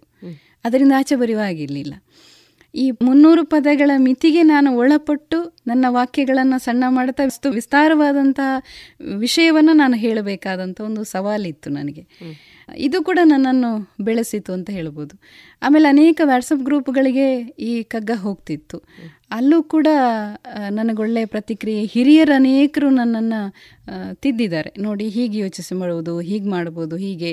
ಆ ತರಹ ನನ್ನನ್ನು ತಿದ್ದಿದವರು ತುಂಬ ಜನ ಇದ್ದಾರೆ. ಹಾಗೆ ಈ ರೀತಿಯಲ್ಲಿ ಮುಂದುವರಿತಾ ಹೋಯಿತು. ಜ್ಯೋತಿ ಮಹಾದೇವ್ ಅಂತ ಅಕ್ಕ, ಆಮೇಲೆ ರಾಮ್ ಪ್ರಸಾದ್ ಕಾಂಚೋಡು, ಇವರೆಲ್ಲ ನಾನು ನೆನಪಿಸಿಕೊಳ್ಳಲೇಬೇಕಾದವರು ನನ್ನ ಬೆಳವಣಿಗೆಗೆ ತುಂಬ ಅವರ ಬೆಂಬಲ ಇದೆ. ಒಂದು ಹಂತದಲ್ಲಿ ಮುಂದೆ ಬರೀ ಇಷ್ಟೆಯ ಬದುಕು ಇಷ್ಟೇ ನಿಂತ ನೀರ ಅಂತ ಅನ್ನೋ ಯೋಚನೆ ಇದ್ದಂತಹ ಸಂದರ್ಭದಲ್ಲಿ ನನಗೆ ಕಗ್ಗ ಆಸರೆ ಆಯಿತು. ಇದಲ್ಲ ಇದರ ಆಚೆ ಏನೋ ಯೋಚನೆ ಮಾಡಲಿಕ್ಕಿದೆ ನಿನಗೆ ಅಂತ. ಯಾಕಂದರೆ ನನ್ನ ಸ್ವಭಾವ ಸುಮ್ಮನೆ ಇರುವಂಥದ್ದಲ್ಲ ಅದು ಸಣ್ಣಂದಿನಲ್ಲಿ ತುಂಬ ತಂಟೆ ಮಾಡ್ತಾ ಇದ್ದೆ. ಆಗ ಪುಸ್ತಕ ಓದುವಿಕೆಯ ಒಂದು ಶಿಕ್ಷೆ ನನಗೆ ಸಿಕ್ತಿತ್ತು. ಇದನ್ನು ಓದಿಯೇ ನೀನು ಹೇಳಬೇಕು ಅಂತ. ಅಷ್ಟು ತಂಟೆ ಇತ್ತು. ಅದು ಹಾಗೆ ಬಹುಶಃ ನನಗೆ ಎಲ್ಲವನ್ನೂ ತಿಳ್ಕೊಳ್ಬೇಕು ಏನೋ ಮಾಡಬೇಕು. ಸುಮ್ಮನೆ ಇರಬಾರದು. ಸುಮ್ಮನೆ ಕೂತ್ಕೊಳ್ಳೋ ಕ್ರಮವೇ ಇಲ್ಲ. ಏನೋ ಒಂದು ಮಾಡ್ತಾ ಇರ್ತೇನೆ ನಾನು. ಏನೋ ಬರೀತೇನೆ ಏನೋ ಓದ್ತೇನೆ. ಈ ತರಹದ ಒಂದು ಮನಸ್ಥಿತಿಗೆ ನನಗೆ ಒಂದೇ ಕಡೆ ಕಟ್ಟಿ ಹಾಕಿದ ಹಾಗಾದರೆ ನನ್ನಿಂದ ಸಾಧ್ಯ ಇಲ್ಲ ಅದು. ಅಂತಹ ಸಂದರ್ಭದಲ್ಲಿ ಕಗ್ಗದ ಮೂಲಕ ನಾನು ಹಲವು ಆಯಾಮಗಳು ನನಗೆ ಕಾಣ್ಲಿಕ್ಕೆ ಶುರುವಾಯಿತು. ಕಗ್ಗ ವಾಚನ ವ್ಯಾಖ್ಯಾನಕ್ಕೆ ಅವಕಾಶ ಬಂತು. ನಾನು ಅಷ್ಟರವರೆಗೆ ಮಾಡಿರಲಿಲ್ಲ. ಸಾಹಿತ್ಯ ಸಮ್ಮೇಳನದಲ್ಲಿ ಐತಪ್ಪ ನಾಯ್ಕ್ ಸರ್ ಮೂಲಕ ನನಗೆ ಅವಕಾಶ ಸಿಕ್ಕಿತು. ಅದು ಚೆನ್ನಾಗಿ ಬಂತು. ಅದಾದ ಮೇಲೆ ಹಲವು ಅವಕಾಶಗಳು ನನಗೆ ಸಿಕ್ತು. ಕಗ್ಗ ವಾಚನ ವ್ಯಾಖ್ಯಾನಕ್ಕೆ ನನ್ನ ಮಗಳು ಅಭಿಜ್ಞಾ ನನ್ನ ಜೊತೆ ವಾಚನಕ್ಕೆ ಬರ್ತಿದ್ಲು ಅಥವಾ ಅನನ್ಯ ಬಳಂತಿ ಮಗರು. ಅವಳು ಬರ್ತಿದ್ಲು. ಹೀಗೆ ಹಲವು ಕಡೆ ಆಗಿದೆ. ಈ ಬರೆಯುವುದಕ್ಕೂ ವ್ಯಾಖ್ಯಾನ ಮಾಡುವುದಕ್ಕೂ ಕಗ್ಗಕ್ಕೆ ವ್ಯಾಖ್ಯಾನ ಮಾಡುವುದಕ್ಕೂ ವ್ಯತ್ಯಾಸ ಇದೆ. ನಮಗೆ ಅಲ್ಲಿ ಹಲವು ವಿಚಾರಗಳು ಬರ್ತದೆ. ಮುಕ್ತವಾದ ಸ್ವಾತಂತ್ರ್ಯ ಅದು. ಇಲ್ಲಿಗ ಮುನ್ನೂರು ಪದವ ಅಥವಾ ಇಷ್ಟೇ ಅಂತ ಇರ್ತದಲ್ಲ ಅದಲ್ಲ. ಅಲ್ಲಿ ಮುಕ್ತವಾಗಿ ನಾವು ನೇರವಾಗಿ ಹೇಳಲಿಕ್ಕೆ ಆಗುವಂಥ ಅದೊಂದು ವಿಶಿಷ್ಟವಾದ ಅನುಭವ. ಅದು ಕೂಡ. ಅಂದರೆ ಈ ಕಗ್ಗ ಬರವಣಿಗೆ ನನ್ನನ್ನು ಕೊಂಡೋದಂತಹ ದಾರಿಯ ಬಗ್ಗೆ ಹೇಳ್ತಾ ಇದ್ದೇನೆ. ಆಮೇಲೆ ಕೆಲವು ಕಾಲೇಜುಗಳಲ್ಲಿ ಉಪನ್ಯಾಸಕ್ಕೆ ಕರೆದ್ರು ಈ ಮಂಕುತಿಮ್ಮನ ಕಗ್ಗವನ್ನೇ ಇಟ್ಕೊಂಡು ಉಪನ್ಯಾಸ ಮಾಡಲಿಕ್ಕೆ. ಅದು ಒಂದು ವಿಶೇಷವಾದಂತಹ ಒಂದು ಅನುಭವ. ಯುವ ಮನಸ್ಸಿನ ಜೊತೆಗೆ ಕೆಲವು ಮಹಿಳಾ ತಂಡಗಳು ಅಲ್ಲಿಗೆ ಆಗುವಂತಹ ಕಗ್ಗಗಳು ಹೀಗೆ ವಿವಿಧ ರೀತಿಯಲ್ಲಿ ನನ್ನನ್ನು ತೊಡಗಿಸಿಕೊಳ್ಳಿಕ್ಕೆ ಕಗ್ಗ ನನಗೆ ಆಧಾರವಾಗಿ ನನ್ನನ್ನು ಅದು ಕೊಂಡೊಯ್ತಾ ಇದೆ ಈಗಲೂ ಕೊಂಡೋಗ್ತಾ ಇದೆ. ಪಾಂಚಜನ್ಯದಲ್ಲಿ ಪ್ರಸಾರ ಆಗ್ತಾ ಇರುವಂಥದ್ದು ಅನೇಕರನ್ನು ಅದು ತಲುಪ್ತಾ ಇದೆ. ಕೂಡ ಪ್ರಸಾರ ಆಗ್ತಿತ್ತು. ಕಗ್ಗದೀಪ್ತಿ ಅನ್ನುವಂಥ ಹೆಸರಲ್ಲಿ. ಆಮೇಲೆ ನನಗೆ ಅಷ್ಟು ದೂರ ಹೋಗಲಿಕ್ಕೆ ಸಾಧ್ಯ ಇಲ್ಲ ಮಂಗಳೂರಿನಲ್ಲಿ. ಅಲ್ಲೇ ಹೋಗಬೇಕು ನಾನು ರೆಕಾರ್ಡ್ ಮಾಡ್ಕೊಳ್ಳಿಕ್ಕೆ. ಹಾಗಾಗಿ ಒಂದು ಇಪ್ಪತ್ತು ಮೂವತ್ತು ಎಪಿಸೋಡ್ ಆದಮೇಲೆ ನಾನು ಸಾಧ್ಯ ಇಲ್ಲ. ಅಂದರೆ ಶಾಲೆ ಬಿಟ್ಟು ನಾನು ಅಲ್ಲಿ ಹೋಗಲಿಕ್ಕೆ ಸಾಧ್ಯ ಇರಲಿಲ್ಲ. ನನಗೆ ಉದ್ಯೋಗಕ್ಕೂ ಕೂಡ ನಾನು ನ್ಯಾಯ ಕೊಡಬೇಕು ಮನೆ ಕೂಡ ನೋಡ್ಕೊಳ್ಬೇಕು. ಹಾಗಾಗಿ ಅಷ್ಟು ಸಾಧ್ಯ ಇಲ್ಲ ಅಂತ. ಆದರೆ ಹೋದ ಒಂದು ಅನುಭವ ನಾನು ಎಲ್ಲವನ್ನು ಅನುಭವದ ಆಧಾರದಲ್ಲಿ ಸ್ವೀಕರಿಸ್ತಾ ಹೋಗ್ತಾನೆ. ಅನುಭವ ನನಗೆ ಒಂದು ರೀತಿಯ ಏನು ಸಂತೋಷವನ್ನು ಕೊಡ್ತದೆ. ಅದು ನೆನಪು. ನನಗೆ. ಅದು ಕಹಿ ಇರ್ಬೋದು, ಸಿಹಿ ಇರ್ಬೋದು. ಆದರೆ ಒಂದು ನೆನಪು ನನಗೆ. ಒಂದು ಪಾಠ ಅದರಿಂದ ತಿಳ್ಕೊಳ್ಳಿಕ್ಕೆ ತುಂಬ ಇದೆ. ಅನ್ನುವರ್ಥದಲ್ಲಿ ಹಾಗೆ ಮುಂದುವರಿತಾ ಹೋಗ್ತೇನೆ.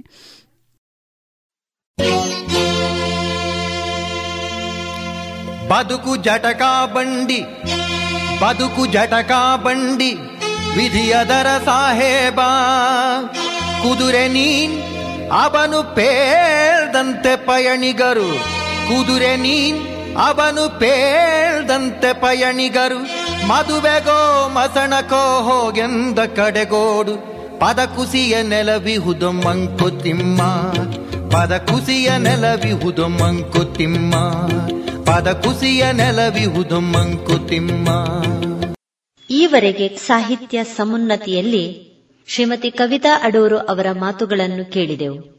ಇದರ ಮುಂದಿನ ಭಾಗ ಮುಂದಿನ ಶುಕ್ರವಾರ ಪ್ರಸಾರವಾಗಲಿದೆ. ಎಲ್ಲರಿಗೂ ನಮಸ್ಕಾರ. ಈ ಸರಣಿ ಕಾರ್ಯಕ್ರಮದ ಸಂಯೋಜನೆ ಆಶಾ ಬೆಳ್ಳಾರೆ. ಸಹಕಾರ ಪ್ರಶಾಂತ್ ಕೆಎಸ್.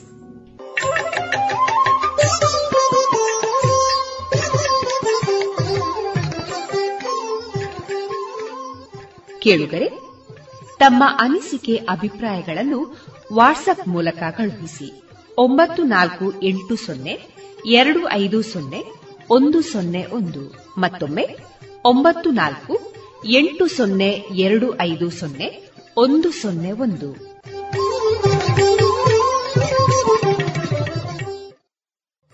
ಕೂಡಿ ಬಂದಿದೆ ಸ್ವರ್ಣ ಶೃಂಗಾರಕ್ಕೆ ಸುಮುಹೂರ್ತ.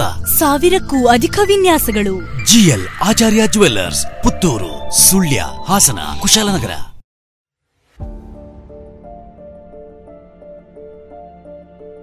ಇನ್ನೀಗ ವಿದ್ಯಾರ್ಥಿನಿ ದೀಪ್ತಿ ಎಚ್ ಅವರಿಂದ ಲೇಖನ ವಾಚನ ಆಕಾಶದತ್ತ ಆಕಾಂಕ್ಷ. ಗೊತ್ತು ಗುರಿಯಿಲ್ಲದೆ ಸದಾ ದಾವಂತದಲ್ಲಿ ಮುಂದುವರಿಯುತ್ತಿರುವ ಇಂದಿನ ಸಮಾಜದಲ್ಲಿ ದುಡಿಮೆ, ಸತ್ಯ, ನಿಷ್ಠೆ ಮತ್ತು ಪ್ರಾಮಾಣಿಕತೆ ಸ್ವಲ್ಪ ಮಟ್ಟಿಗೆ ಕಡಿಮೆಯಾಗಿದೆ ಎನ್ನಬಹುದು. ಹೆಚ್ಚು ಕಡಿಮೆ ಇಪ್ಪತ್ತು, ಇಪ್ಪತ್ತೈದು ವರ್ಷಗಳ ಹಿಂದೆ ಕೂಡು ಕುಟುಂಬದಲ್ಲಿ ಇದ್ದ ಪ್ರೀತಿ, ನಂಬಿಕೆ, ಪರಸ್ಪರ ರಕ್ಷಣೆಯ ಮನೋಭಾವ ಇಂದಿನ ಮನೆಗಳಲ್ಲಿ ಇಲ್ಲ. ಸಮಾಜದಲ್ಲೂ ಇಲ್ಲ ಎನ್ನಬಹುದು. ಇಂಥ ಪರಿಸ್ಥಿತಿಯಲ್ಲಿ ಪ್ರತಿಯೊಬ್ಬನು ತನ್ನ ರಕ್ಷಣೆಯನ್ನು ತಾನೇ ಮಾಡಿಕೊಳ್ಳಬೇಕಾಗಿದೆ. ಈ ಸಂದರ್ಭದಲ್ಲಿ ನೆನಪಾಗುವುದೇ ಮೂರಕ್ಷರದ ಕರಾಟೆ. ಕರಾಟೆ ಎಂದ ತಕ್ಷಣ ನೆನಪಾಗುವುದು ಆಕಾಂಕ್ಷ ಎಂರಾವ್ ಇವರು ಪುತ್ತೂರು ತಾಲೂಕಿನ ಅಮೃತ ಪಿ ಆರ್ ಮತ್ತು ರವಿಕಳ ದಂಪತಿ ಪುತ್ರಿ. ಇವರು ತಮ್ಮ ಪ್ರಾಥಮಿಕ ಶಿಕ್ಷಣವನ್ನು ಸುದಾನ ವಸತಿಯುತ ಶಾಲೆ ಪುತ್ತೂರಿನಲ್ಲಿ ಪ್ರೌಢಶಾಲಾ ಶಿಕ್ಷಣವನ್ನು ಪೂರೈಸಿ ನಂತರ ತಮ್ಮ ಹೈಸ್ಕೂಲ್ ಶಿಕ್ಷಣವನ್ನು ಸೈಂಟ್ ಆಗ್ನೆಸ್ ಮಂಗಳೂರಿನಲ್ಲಿ ಒಂಬತ್ತನೇ ತರಗತಿಯನ್ನು ಓದುತ್ತಿದ್ದಾರೆ. ಇವರು ತಮ್ಮ ಕಿರಿಯ ವಯಸ್ಸಿನಲ್ಲೇ ತಂದೆಯಿಂದ ಪ್ರೇರಣೆಗೊಂಡರು. ಇವರ ವಿಶೇಷ ಆಸಕ್ತಿಯನ್ನು ಗುರುತಿಸಿಕೊಂಡ ಪೋಷಕರು ಕರಾಟೆಯ ತರಬೇತಿಗೆ ಸೇರಿಸಿದರು. ಗುರುಗಳ ಸಮರ್ಪಕ ತರಬೇತಿ ಹಾಗೂ ಸಾಧಿಸುವ ಹಂಬಲ ನಿರಂತರ ಪರಿಶ್ರಮದ ಫಲವಾಗಿಯೇ ಇಂದು ರಾಜ್ಯ ಮತ್ತು ರಾಷ್ಟ್ರೀಯ ಮಟ್ಟದಲ್ಲಿ ಮಿಂಚುತ್ತಿದ್ದಾರೆ. ಇವರು ಕರಾಟೆಯಲ್ಲಿ ಮಾತ್ರವಲ್ಲದೆ ಗೇಮ್ಸ್ಗಳಾದ volleyball, throwball, shuttle badminton, table tennis ಮುಂತಾದ ಆಟಗಳಲ್ಲಿ ಮುಂದಿದ್ದಾರೆ. ಆಕಾಂಕ್ಷ ಅವರ ಮಾತಿನಂತೆ ನನ್ನ ಈ ಸಾಧನೆಯ ಹಿಂದೆ ನನ್ನ ಹೆತ್ತವರು, ದೈಹಿಕ ಶಿಕ್ಷಕರು ಹಾಗೂ ಕರಾಟೆ ತರಬೇತುಗಾರರ ಪಾತ್ರವು ಅಧಿಕವಾಗಿದೆ. ಮುಂದೆ ಅವರ ಪ್ರೋತ್ಸಾಹದಿಂದ ನಾನು ಇನ್ನೂ ಹೆಚ್ಚಿನ ಸಾಧನೆಯನ್ನು ಮಾಡಿ ಅಂತಾರಾಷ್ಟ್ರೀಯ ಮಟ್ಟದಲ್ಲಿ ಹೆಸರನ್ನು ಪಡೆಯಬೇಕು. ಅಲ್ಲದೆ ಮುಂದೊಂದು ದಿನ ರಕ್ಷಣಾ ಕ್ಷೇತ್ರದಲ್ಲಿ ಅಧಿಕಾರಿಯಾಗಬೇಕೆಂಬ ಗುರಿಯನ್ನು ಹೊಂದಿದ್ದೇನೆ, ಎನ್ನುತ್ತಾರೆ ಆಕಾಂಕ್ಷ. ಹೆಚ್ಚಿನ ಹವ್ಯಾಸ. ಈಕೆ ಬರೀ ಕ್ರೀಡೆಯಲ್ಲದೆ ಓದಿನಲ್ಲೂ ಕೂಡ ಸದಾ ಮುಂದಿದ್ದಾರೆ. ದಿನದಲ್ಲಿ ಎರಡರಿಂದ ಮೂರು ಗಂಟೆಗಳ ಸಮಯವನ್ನು ಕ್ರೀಡೆಯಲ್ಲಿ ತೊಡಗಿಸಿಕೊಳ್ಳಲು ಮೀಸಲಿಡುತ್ತಾರೆ. ಇದರೊಂದಿಗೆ ಈಕೆಯು ಇನ್ನೂ ಹೆಚ್ಚಿನ ಹವ್ಯಾಸಗಳಾದ ಪುಸ್ತಕಗಳನ್ನು ಓದುವುದು, ಚಿತ್ರಕಲೆ ಈಜುವುದು, ಕ್ರಾಫ್ಟ್ ಮುಂತಾದವುಗಳಲ್ಲಿ ತನ್ನನ್ನು ತಾನು ತೊಡಗಿಸಿಕೊಂಡಿದ್ದಾಳೆ.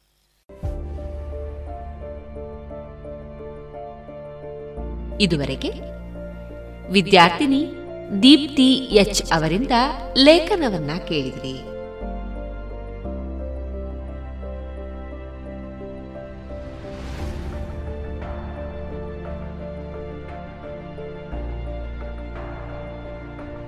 ಇನ್ನು ಮುಂದೆ ಎಚ್ ಆರ್ ಸುಜಾತ ಅವರ ಕಥಾ ಸಂಕಲನದ ಕುರಿತು ಡಾಕ್ಟರ್ ಸುಭಾಷ್ ಪಟ್ಟಾಜಿ ಅವರಿಂದ ಪುಸ್ತಕದ ಪರಿಚಯವನ್ನ ಕೇಳೋಣ.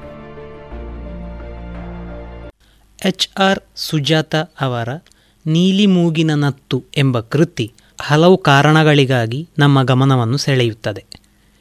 ಕಥನಗಳನ್ನು ಅದರ ಎಲ್ಲ ಶಕ್ತಿ ಮತ್ತು ಬನಿಯಲ್ಲಿ ಬಳಸಿಕೊಳ್ಳುವ ಮೂಲಕ ಕನ್ನಡ ಭಾಷೆಯು ಎದುರಿಸುತ್ತಿರುವ ಸವಾಲುಗಳಿಗೆ ಒಡ್ಡಿದ ಪ್ರತಿಕ್ರಿಯೆಯಾಗಿ ಹಲವು ದ್ವಂದ್ವಗಳು ಮತ್ತು ಆಯ್ಕೆಯ ನಮ್ಮ ಕಾಲವನ್ನು ಕಣ್ಣು ಹೊರಳಿಸಿ ಹಿಂದೆ ನೋಡುತ್ತಲೇ ಅರ್ಥ ಮಾಡಿಕೊಳ್ಳಲು ನಡೆಸುವ ಪ್ರಯತ್ನವಾಗಿ ಹೀಗೆ ಹಲವು ದೃಷ್ಟಿಗಳಲ್ಲಿ ಇದನ್ನು ನೋಡಲು ಸಾಧ್ಯವಾಗುವುದು ಮುಖ್ಯವಾಗಿ ಒಂದು ಕಾರಣಕ್ಕೆ, ಅದೆಂದರೆ ಈ ಕೃತಿ ಹಳಹಳಿಕೆಯ ಸುಲಭದ ಹಾದಿಯನ್ನು ಬಿಟ್ಟುಕೊಟ್ಟಿದೆ.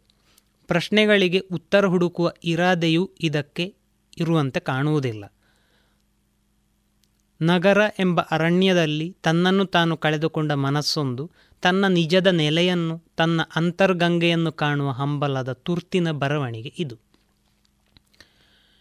ಈ ಕೃತಿಯುದ್ದಕ್ಕೂ ಕಾಣಿಸುವ ವಿಶೇಷ ಲಕ್ಷಣವೆಂದರೆ ಯಾವೆಲ್ಲ ಅನುಭವಗಳು ತನ್ನ ಗತಕಾಲದ ವರ್ತಮಾನಕ್ಕೆ ಸಂಬಂಧಿಸಿದ್ದಲ್ಲ ಎಂದು ತಿಳಿಯಲಾಗಿತ್ತೋ, ಅವು, ಅವೇ ತನ್ನ ಬದುಕಿನ ಅತ್ಯಮೂಲ್ಯ ಅನುಭವ ಲೋಕ ಮಾತ್ರವಲ್ಲ, ತನ್ನ ಇಂದಿನ ಬದುಕಿನ ಗತಿಯನ್ನು ನಿರ್ಧರಿಸುತ್ತಿರುವುದು ಅದೇ ವಿಚಾರ ಎಂಬ ಅರಿವು.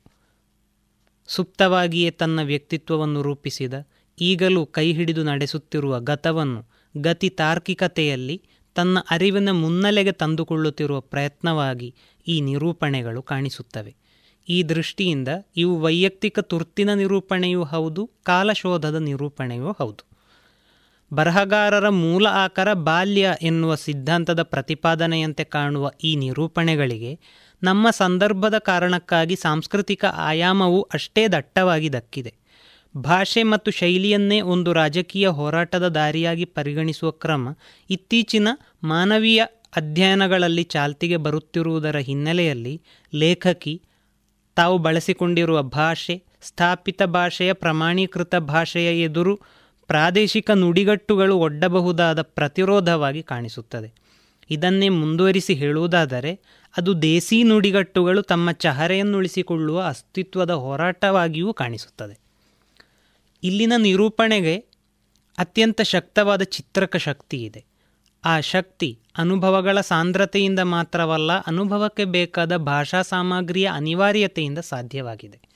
ಅನುಭವ ಮತ್ತು ಭಾಷೆಯ ನಡುವಿನ ಅವಿನಾಭಾವ ಸಂಬಂಧ ಆದಿಮ ಸರಿ. ಆದರೆ ಆ ನುಡಿಗಟ್ಟಿನಲ್ಲಿ ಅಲ್ಲದೆ ಬೇರೆ ನುಡಿಗಟ್ಟಿಗ ದಾಟಿಸಲು ಅಸಾಧ್ಯ ಎನಿಸುವ ಶಬ್ದಾರ್ಥಗಳ ಸಾಂಗತ್ಯ ಈ ಕೃತಿಯ ಯಶಸ್ಸಿನ ಮೂಲಧಾತು.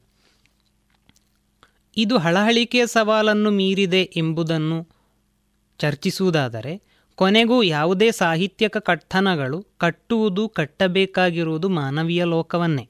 ಆಯಾ ಕಾಲದ ಒತ್ತಡಗಳು, ಸನ್ನಿವೇಶಗಳು, ಲೋಕದೃಷ್ಟಿಗಳು ಕಟ್ಟುವ ಸಮುದಾಯ. ವಿಶಿಷ್ಟ ಮಾನವ ಲೋಕವನ್ನು ಕಟ್ಟಿಕೊಡುತ್ತಿದ್ದರೆ, ಯಾವ ಕಾಲಕ್ಕೂ ಅದೇ ಆಗಿರುವ ಬೇರೆ ಒಂದು ಮಾನವೀಯ ಲೋಕ ಇರುತ್ತದೆ. ಈ ಎರಡನ್ನೂ ಕಾಣಿಸಬಲ್ಲದ್ದೇ ಶಕ್ತವಾದ ಕೃತಿ. ಆದರೆ ಹೀಗೆ ಮಾಡುವಾಗ ಸಾಮಾನ್ಯವಾಗಿ ಬರಹಗಾರರು ಎದುರಿಸುವ ಬಲು ದೊಡ್ಡ ಸವಾಲು ಎಂದರೆ ಗೊತ್ತಿದ್ದೋ ಗೊತ್ತಿಲ್ಲದೆಯೋ ನ್ಯಾಯಾಧೀಶರ ಪಾತ್ರವನ್ನು ವಹಿಸುವುದು. ಅದನ್ನು ಸರಿತಪ್ಪುಗಳ ಸುವರ್ಣಯುಗ ಮತ್ತು ಕೆಟ್ಟುಹೋದ ಕಾಲವನ್ನು ಎದುರು ಬದುರಾಗಿಸುವ ಆಮಿಷ. ಹೀಗೆ ಆಗದೆ ಲೇಖಕರಾದವರಿಗೆ ಎರಡು ಅಂಶಗಳಿರುವುದು ಅಗತ್ಯ. ಒಂದು ನಿರುದ್ವಿಗ್ನತೆ ಎರಡು ಮಾನವೀಯತೆಯ ಬಗೆಗಿನ ನಂಬಿಕೆ. ಲೇಖಕಿಯು ಈ ಕೃತಿಯಲ್ಲಿ ಸಂಯಮ ಮತ್ತು ನಂಬಿಕೆಯನ್ನು ಬಹುಪಾಲು ಉಳಿಸಿಕೊಂಡಿದ್ದಾರೆ. ಕೆಲವು ಕಡೆ ಇಂಥದೊಂದು ಕಳೆದು ಹೋಯಿತಲ್ಲ ಎಂಬ ನೋವು ದಟ್ಟವಾಗಿಯೇ ಕಾಣುತ್ತದೆ. ನಗರಕ್ಕೆದುರಾಗಿ ಹಳ್ಳಿಯನ್ನು ನಿಲ್ಲಿಸುವ ಪ್ರಯತ್ನವನ್ನು ಇವರು ಹಲವು ಕಡೆ ಮಾಡಿದ್ದಾರೆ. ಅವು ಈ ಕೃತಿಯ ಸಾಧಾರಣ ನಿರೂಪಣೆಗಳಾಗಿ ಮಾತ್ರ ಉಳಿಯುತ್ತವೆ. ಆದರೆ ಈ ಕೃತಿಯ ಉತ್ತಮ ನಿರೂಪಣೆಗಳು ಈ ದೌರ್ಬಲ್ಯದಿಂದ ಪಾರಾಗಿ ಅಪ್ಪಟ ಮಾನವೀಯ ನಿರೂಪಣೆಗಳಾಗಿವೆ. ಗಂಡು ಹೆಣ್ಣಿನ ಸಂಬಂಧದ ಕೊನೆಯಿಲ್ಲದ ಒಳದಾರಿಗಳು, ಕೌಟುಂಬಿಕ ತಲ್ಲಣಗಳನ್ನು ನಿಧಾನವಾಗಿ ತಣಿಸುತ್ತಾ ಹೋಗುವ ಅಂತಃಕರಣದ ಶಕ್ತಿ, ಕೆಲವೊಮ್ಮೆ ಯಾವ ಅಂತಃಕರಣಕ್ಕೂ ಬಗ್ಗದ ಮನುಷ್ಯನ ಕ್ರೌರ್ಯ, ಬದುಕನ್ನು ಹಸಿರಾಗಿಸುವ, ಕೊನೆವರೆಗೂ ಶಕ್ತಿವರ್ಧಕಗಳಂತೆ ನಮ್ಮನ್ನು ಪೊರೆಯುವ ಸಂಬಂಧಗಳನ್ನು ಈ ಕೃತಿ ಬಲು ಆಸ್ತೆಯಿಂದ ಚಿತ್ರಿಸುತ್ತದೆ. ಯಾವ ಹೊತ್ತಿಗೂ ನಂಬಿಕೆಯನ್ನು ಕಳೆದುಕೊಳ್ಳದ ಹೆಣ್ಣಿನ ಚಿತ್ರಗಳು ಈ ಕೃತಿಯ ಮುಖ್ಯ ಕಾಳಜಿಗಳಲ್ಲಿ ಒಂದು. ಅಷ್ಟೇ ಮುಖ್ಯವಾಗಿ ಗಮನಿಸಬೇಕಾದ ಇನ್ನೊಂದು ಅಂಶವೆಂದರೆ ಕುಟುಂಬವನ್ನು ಇವರು ಮರುಸ್ಥಾಪಿಸುವ ರೀತಿ. ಹಲವು ವ್ಯಕ್ತಿಗಳ ಸಂಘಟನೆಯಾಗಿ ಕುಟುಂಬವನ್ನು ಇವರು ನೋಡುವುದಿಲ್ಲ. ಬದಲಿಗೆ ವ್ಯಕ್ತಿಗಳನ್ನು ಕುಟುಂಬದ ಒಂದು ಭಾಗ ಎನ್ನುವಂತೆ ಪರಿಭಾವಿಸುತ್ತಾರೆ.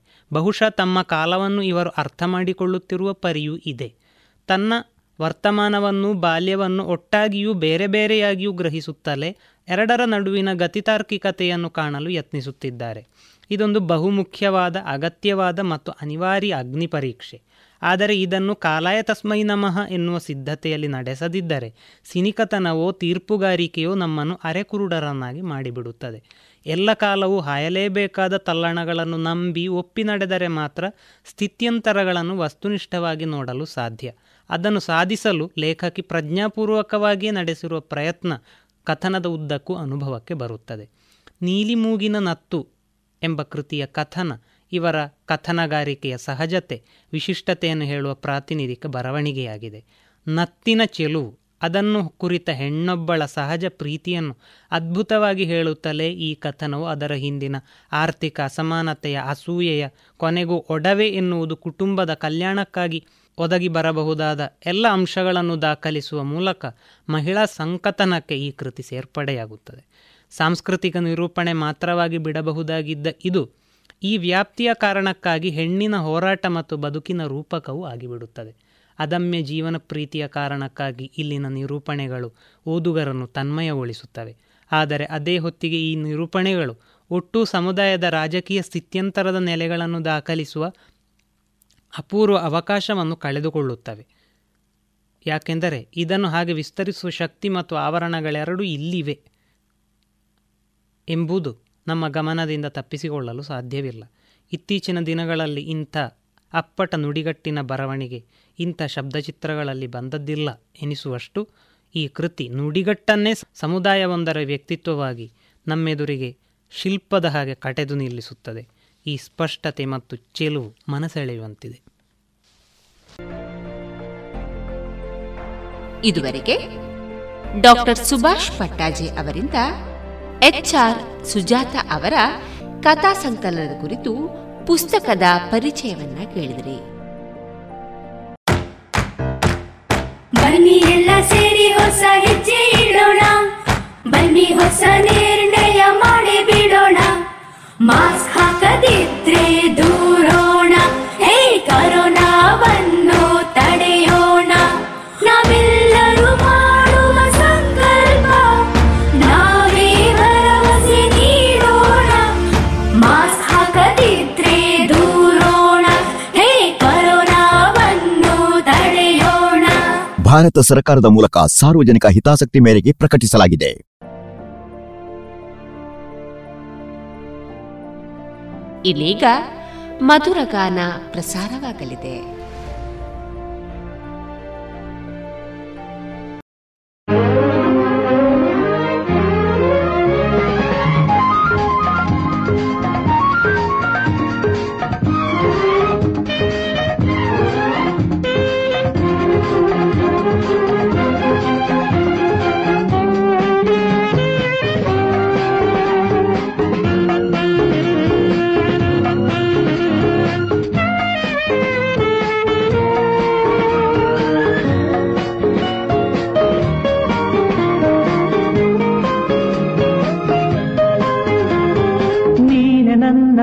ಪ್ರೀತಿ ಹಕ್ಕಿ ಚಿನ್ನ ಆಸೆ ತಂದ ಬೆಳ್ಳಿ ಚುಕ್ಕಿ ಚಿನ್ನ ಗುರಿವಾಣಿನ ಗಡಿದಾಟುತ್ತ ಋತುಮಾನದ ಸವಿ ಹೀರುತ್ತ ಚೆಲುವಲಿ ನಲಿಯುವ ಬಾ ಒಲವಲಿ ಬೆರೆಯುವ ಬಾ ಚಿನ್ನ ಚಿನ್ನ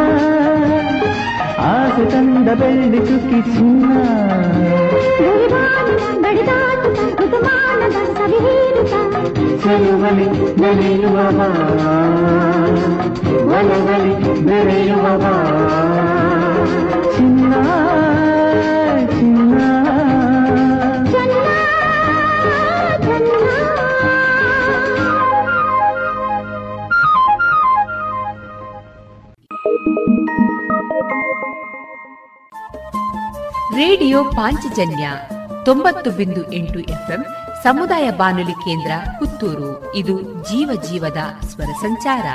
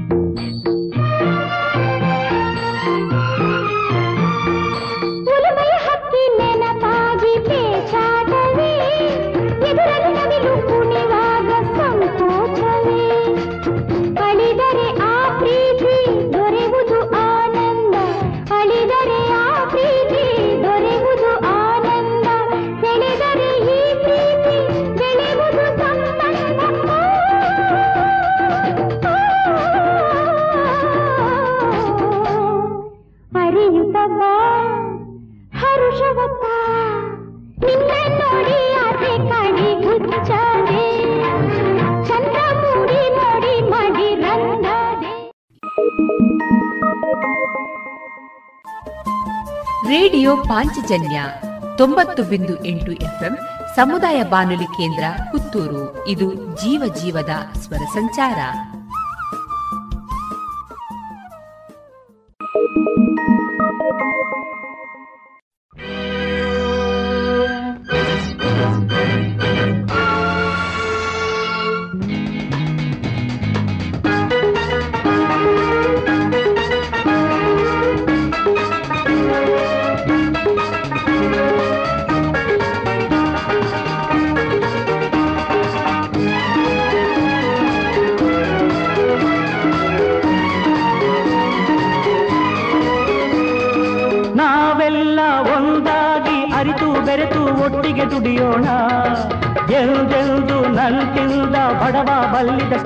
ಬೆರೆಯೋಣ. ಹೋರಾಡುತ್ತ ನಾವು ಗುರಿ ಸೇರುವ. ಇತಿಹಾಸದಿ ಎಂದು ಹಸಿರಾಗುವ.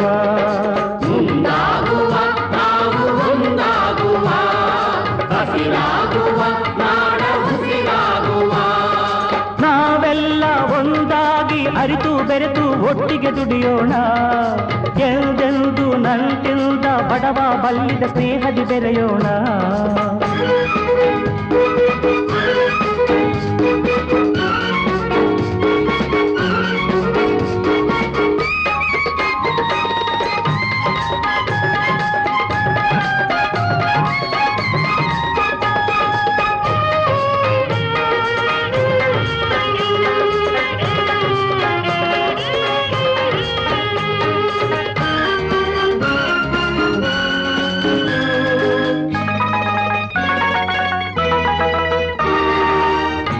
ನಮ್ಮಯ ಒಳ ಜಗಳವನು ಮರೆಯುವ ನಾವಿಲ್ಲಿ ನಮ್ಮಯ ಒಳ ಜಗಳವನು ಮರೆಯುವ ನಾವಿಲ್ಲಿ ಅಕ್ಕರ ಸಿರಿ ಸೊಗಸನ್ನು ಪಡೆಯುವ ಬದುಕಲ್ಲಿ ನೆತ್ತರ ಹೀರುವ ಶೋಷಣೆ ಮದಿಗೆ ಎಚ್ಚರ ನೀಡುತ್ತಾ ಸಾಗುವ ಸಮತೆಗೆ ನೋವಿನಲ್ಲಿ, ನಲಿವಿನಲ್ಲಿ ಹೊಂದಿ ನಡೆಯೋಣ.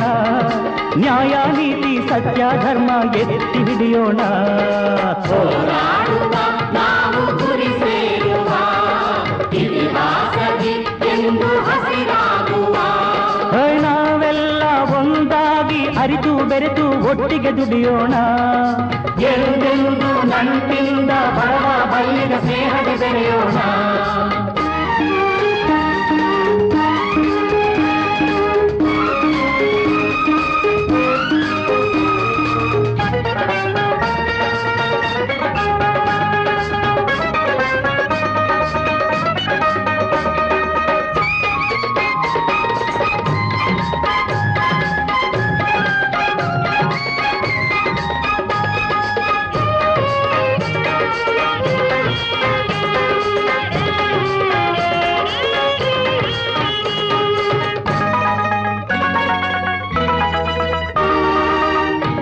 ತಿಳಿ ಬೆಳಕಲ್ಲಿ ತಿಳಿಯುವ ಲೋಕವನು ವಿದ್ಯೆ ತಿಳಿ ಬೆಳಕಲ್ಲಿ ತಿಳಿಯುವ ಲೋಕವನು ಚಿಂತನೆ ನಿಜ ನೆಲೆಯಲ್ಲಿ ತೊರೆಯುವ ಮೌಢ್ಯವನು ನಮ್ಮನ್ನು ಕಾಡುವ ಜಡತೆಯ ನೀಗುತ್ತ ನಲ್ಲೆಯ ಬಾಳಿಗೆ ಸೇತುವೆ ಆಗುತ್ತ ಬೇವು ಬೆಲ್ಲ ಹಂಚಿಕೊಂಡು ಹಾದಿ ಸಾಗೋಣ ಪ್ರೀತಿ ಕರುಣೆ ನಿಷ್ಠೆ ತ್ಯಾಗ ಬಿತ್ತಿ ಬೆಳೆಯೋಣ ಹೋರಾಡುತ್ತ ನಾವು ಗುರಿ ಸೇರುವ ಇತಿಹಾಸದಿ ಎಂದು ಹಸಿರಾಗುವ ನಾವೆಲ್ಲ ಒಂದಾಗಿ ಅರಿತು ಬೆರೆತು ಒಟ್ಟಿಗೆ ದುಡಿಯೋಣ ಎಂದೆಂದು ನಂಟಿಂದ ಬಡವ ಬಲ್ಲಿದ ಸ್ನೇಹದಿ ಬೆರೆಯೋಣ ಹಾರಾಡುತ್ತ ನಾವು ಗುರಿ ಸೇರುವ ಇತಿಹಾಸದಿ ಎಂದು ಹಸಿರಾಗುವ.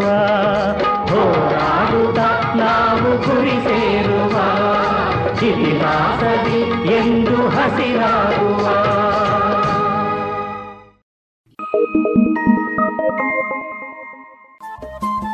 ರೇಡಿಯೋ ಪಾಂಚಜನ್ಯ ತೊಂಬತ್ತು ಬಿಂದು ಎಂಟು ಎಫ್ಎಂ ಸಮುದಾಯ ಬಾನುಲಿ ಕೇಂದ್ರ ಪುತ್ತೂರು. ಇದು ಜೀವ ಜೀವದ ಸ್ವರ ಸಂಚಾರ.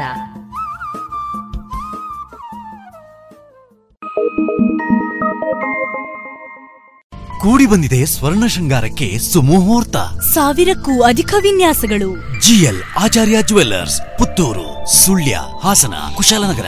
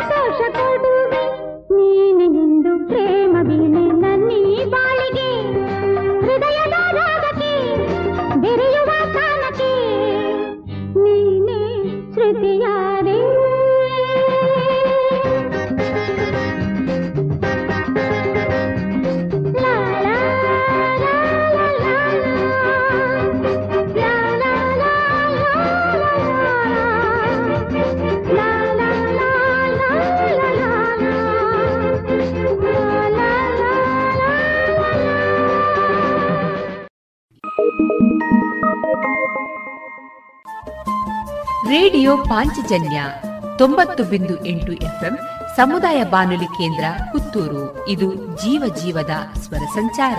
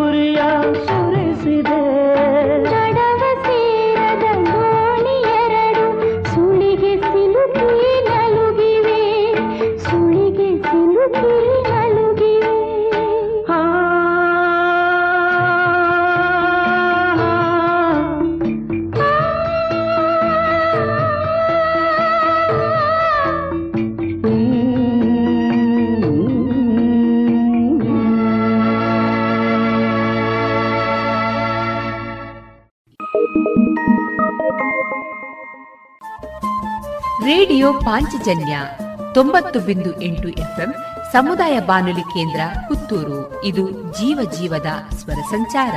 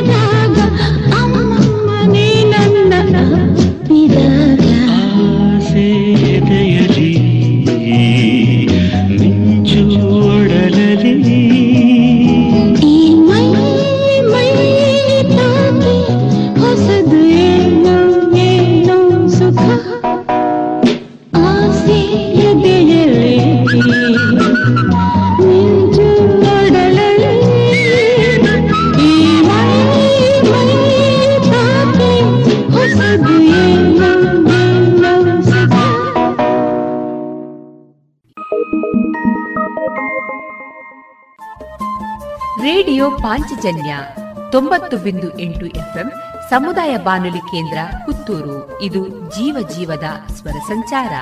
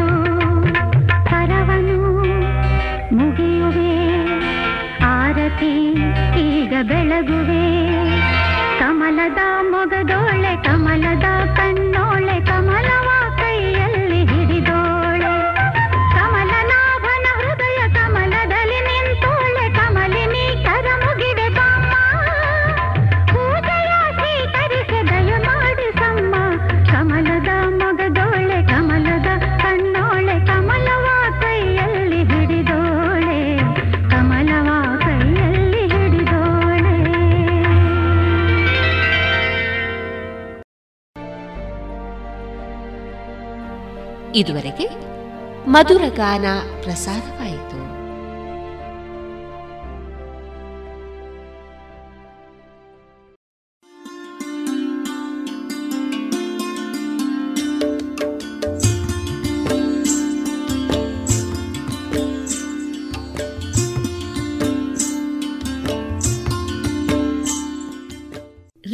ಪಾಂಚಜನ್ಯ ಸಮುದಾಯ ಬಾನುಲಿ ಕೇಂದ್ರದಿಂದ ನಿಮ್ಮ ಕಾರ್ಯಕ್ರಮಗಳು ಪ್ರಸಾರವಾಗಬೇಕೆ?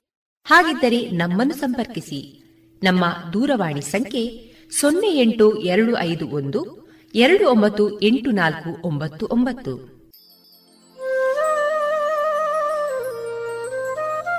ಗಮನಿಸಿ ಕೇಳುಗರೆ, ನಮ್ಮ ಕಾರ್ಯಕ್ರಮಗಳನ್ನು ವೆಬ್ಸೈಟ್ ಮೂಲಕ ಕೂಡ ಆಲಿಸಬಹುದು.